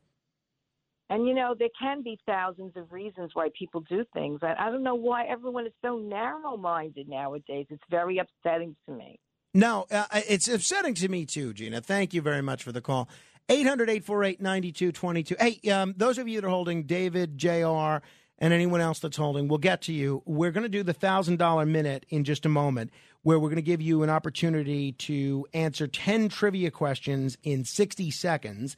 Uh, just be the seventh caller to 800 848 9222. That's 800 848 9222. Uh, Kenneth has been instructed to ignore all the calls from the black callers and only put the white callers through in, in, in adherence to our new policy. I'm just joking.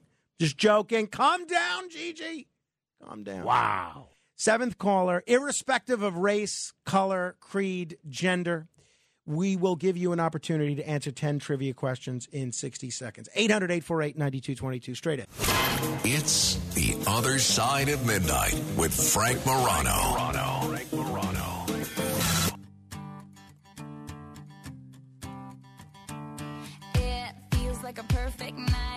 Dress up like hipsters and make fun of our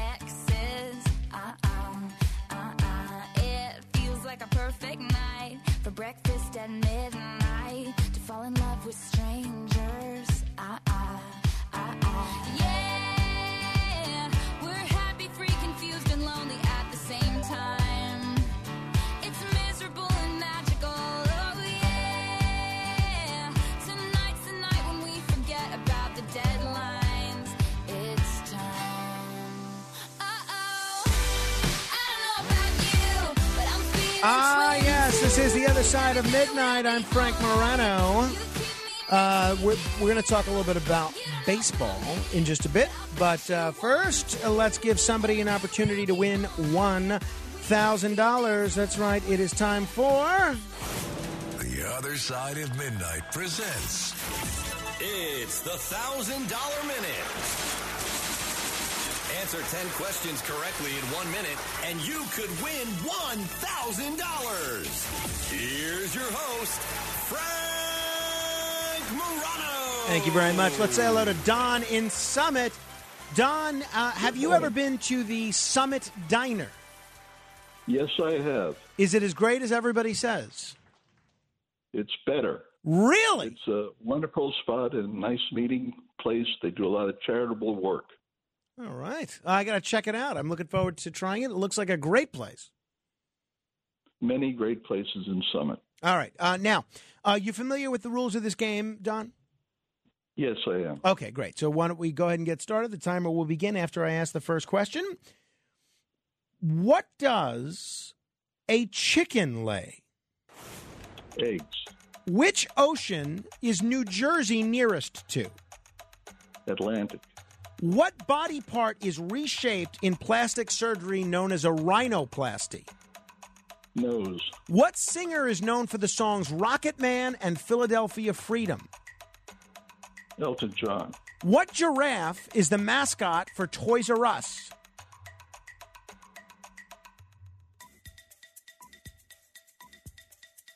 Mm. Harry. Ah, no, unfortunately not. It was Jeffrey, Jeffrey the giraffe. I'm sorry, Don. All right, Don, I'm going to put you on hold. Uh, give uh, Kenneth your information if you would, and uh, we will give you a consolation prize of some sort. He got up to question number five. Jeffrey the giraffe of uh, Toys R Us fame. I don't think that was too difficult a question for a number five. I think that was a very fair question. But no, you're right, Matt. Everybody knows Jeffrey. Right? Yeah, that was kind of easy actually. Yeah, it was right. Okay. Um, I always get when people when people um, don't get the question that early in the game. I always think maybe I made the question too hard, but I think that was okay.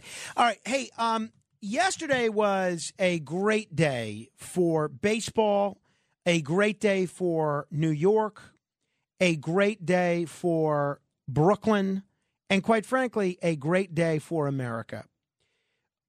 Gil Hodges has been inducted into the National Baseball Hall of Fame in Cooperstown. This is a long time coming. I only wish this would have happened when Gil Hodges was alive. Now, as a player, my analysis is that Gil Hodges' numbers are could have gone either way. He could have made the Hall of Fame. He could have not made the Hall of Fame. He could have gone either way. But as a manager, those contributions, including the Miracle Mets of 1969, that, in my view, that makes it an open and shut case as to why he should have been a Hall of Famer a long time ago. And I think it's crazy that uh, that it's been this long. I remember 20, uh, 20 years ago, I was campaigning to get Gil Hodges into the Hall of Fame. This is a guy whose number 14 is retired by the LA Dodgers, retired by the New York Mets, an eight time All Star, a three time World Series champion, a three time Gold Glove Award, a guy who hit four home runs in one game. And for Met fans, the most impressive thing to me is that he um, he took us to the World Series and died way too young. Died uh, before the opening of the 1972 season, and uh, a guy that could have lived at that point in his life anywhere in the world, and he chose to live in Brooklyn, and uh, to have him pass away at uh, at the age of 53, I think I think he was 53. Um, I'm going to double check that age. Is something that at 47, 47 years old. Jeez. So, in addition to the fact that he belongs in the Hall of Fame on the merits, Gil Hodges is very much an emotional favorite for the, the Hall of Fame, as far as I'm concerned. And his daughter gave a very heartwarming speech at the Hall of Fame induction, and it was great to see so many New York Mets on hand there, including Cleon Jones, who was an integral part of that 1969 New York Mets team. And I got to meet um, Cleon Jones when I was working with the Brooklyn Cyclones, and I spent a lot of time with Jones asking him about that 1969 season and the leadership that Gil Hodges provided. And he had nothing but laudatory things to say about about Gil Hodges. This was uh, Gil Hodges' daughter, Irene, in Cooperstown yesterday. It is such a privilege to stand here today as the Hall of Fame honors my father. He was a very humble man, but he would be so proud to be here with the best of the best in baseball. 50 years ago, not only did the Mets and the Dodgers lose one of their heroes, hmm. we lost a husband and a father.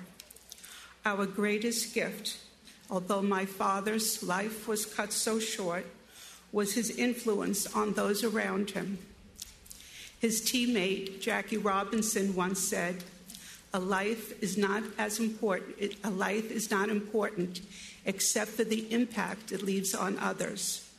My father sincerely believed that and led a life that has impacted others in a positive way. Absolutely, could not agree more. And if you think about uh, the the job that Gil Hodges did with that New York Metropolitan team, he his first year managing the team was 1968. They had a losing record. They won 73 games. They lost more games than they won. The very next year, they not only won 100 games, they won the World Series. Now, when can you point to a turnaround like that in the world of baseball? It's very rare. It's very rare with mostly the same personnel. So it's not as if they did this this parade of signing the best players in baseball, and that's what led it to um, turn around. No, no. Hey, uh, I also I, I rarely do this, but yesterday I was reading the uh, Sunday New York Daily News, and I came across a letter to the editor that I thought was so brilliantly written on the subject of baseball. This was their lead item in Voice of the People. I, and this was one of those things where this guy said everything that I was thinking, except he worded it much more brilliantly. And it has to do with the baseball commissioner, Rob Manfred. This is from Mark Savino in Tivoli, New York.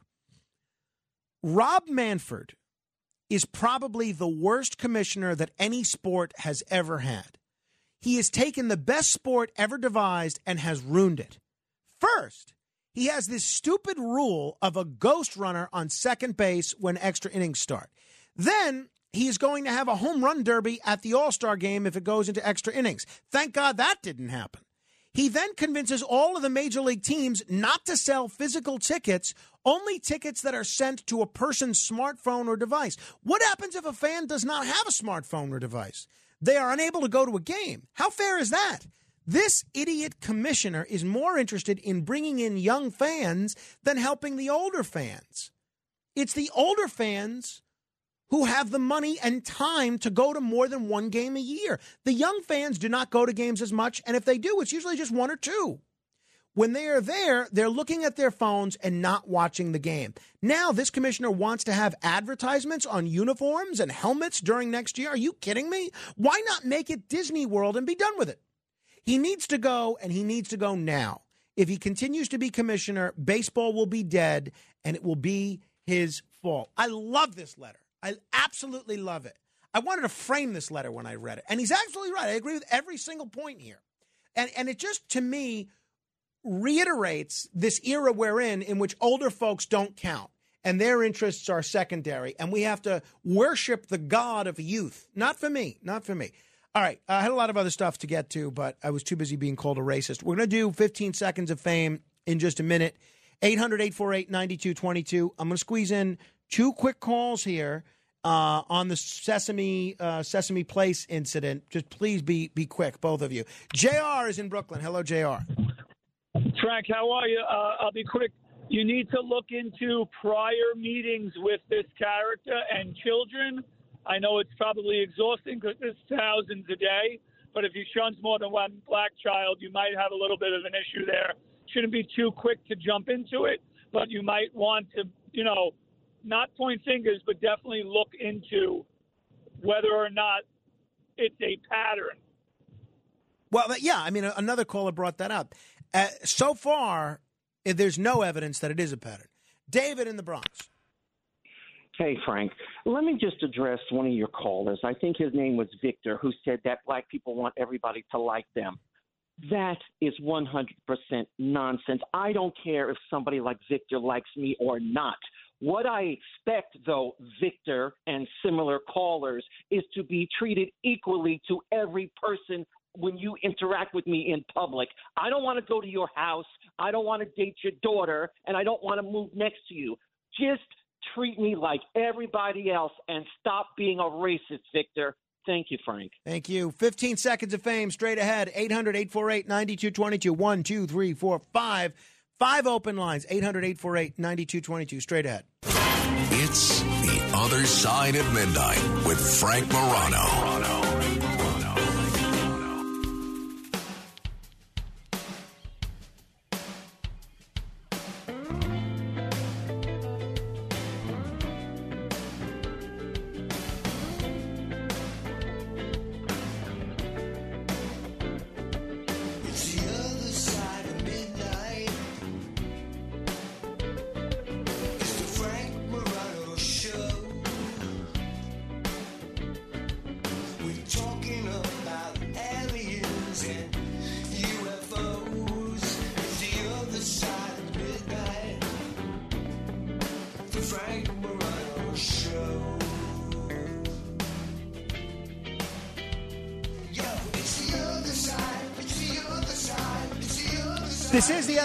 Midnight. Uh, thanks to Andy B for this terrific, terrific theme song.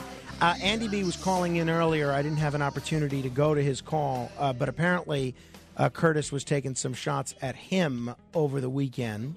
So I, um, I, you know, I'm sorry I didn't get to Andy, but so be it. Hey, if you want to be heard for 15 seconds, now is the time. There's three open lines 800 848 9222. Uh, 800 848 9222, whatever you want to say, any comment, any subject, now is the time. We will uh, get to as many of your calls as possible. So start queuing up. Three open lines now 800 848 9222. It is time for. The other side of midnight. This is 15 seconds of fame. Joe in Ronkonkoma. Frank, you never said anything like that. You never said anything about the kids being sweaty and smelly. This woman called over the weekend, Curtis Sliwa. She was lambasting you and your wife a couple of weeks ago and this week, saying that you're unfit parents. She's a nut. You're not a racist. She needs serious help. Victor in Manhattan. Uh, you know, when a reporter asked Ocasio Cortez how, how tennis nets, fishing nets, and mosquito nets are made, she replied, Oh, that's an easy one. They just sew the holes together. Larry in Brooklyn. Yes, where we accuse each other of racism, it leaves the door open for others to accuse us. To infer, just to simply infer that somebody favors somebody as a black brother is not necessarily racist. Put that in your hat and smoke it. Frankie in Glendale. I'm really sick and tired of this word racism. They should ban that word. And a lot of people out there in our nation better know where we came from. Get rid of the hate in your mind, your soul, and your heart. Joe in Brooklyn. Uh, did anybody ever think that maybe blacks and whites are never meant to live together?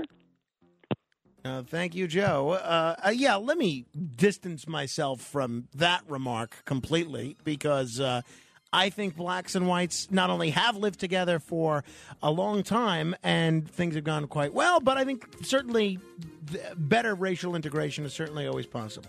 Nothing wrong with that. Eddie is in Hackettstown. To the to the to the moron, to the Oh, boy, it's contagious. Richard in New Jersey. Yes. Bold, bold, bold. Curtis is bold. No life, crazy wife. Smells like cats. Bold, bold. Did I miss the memo on a full moon tonight? Did I miss that? And and finally, Andy B. Hello. Hey, hey, Frank, what's that lawyer's name? I'm going to get him to fight Curtis with me. Yeah, uh, Benjamin Crump. Yeah, you should get him. You should get him. I bet you he'd go after Curtis. All right, we'll give Andy the uh, the last word. Benjamin Crump is he's also working with the George Floyd uh, family. Can you imagine that? He's going from working on the George Floyd case, a guy that was murdered by a cop, to then worrying about a, a, a Muppet at Sesame Place. My goodness. All right. Okay. Uh, tomorrow we got some fun stuff planned for tomorrow, and uh, I haven't uh, I haven't figured what it is yet, but uh, trust me, it'll be fun. Uh, if you want to stay in touch, you can email me frank.morano at wabcradio.com. Frank Morano, good day.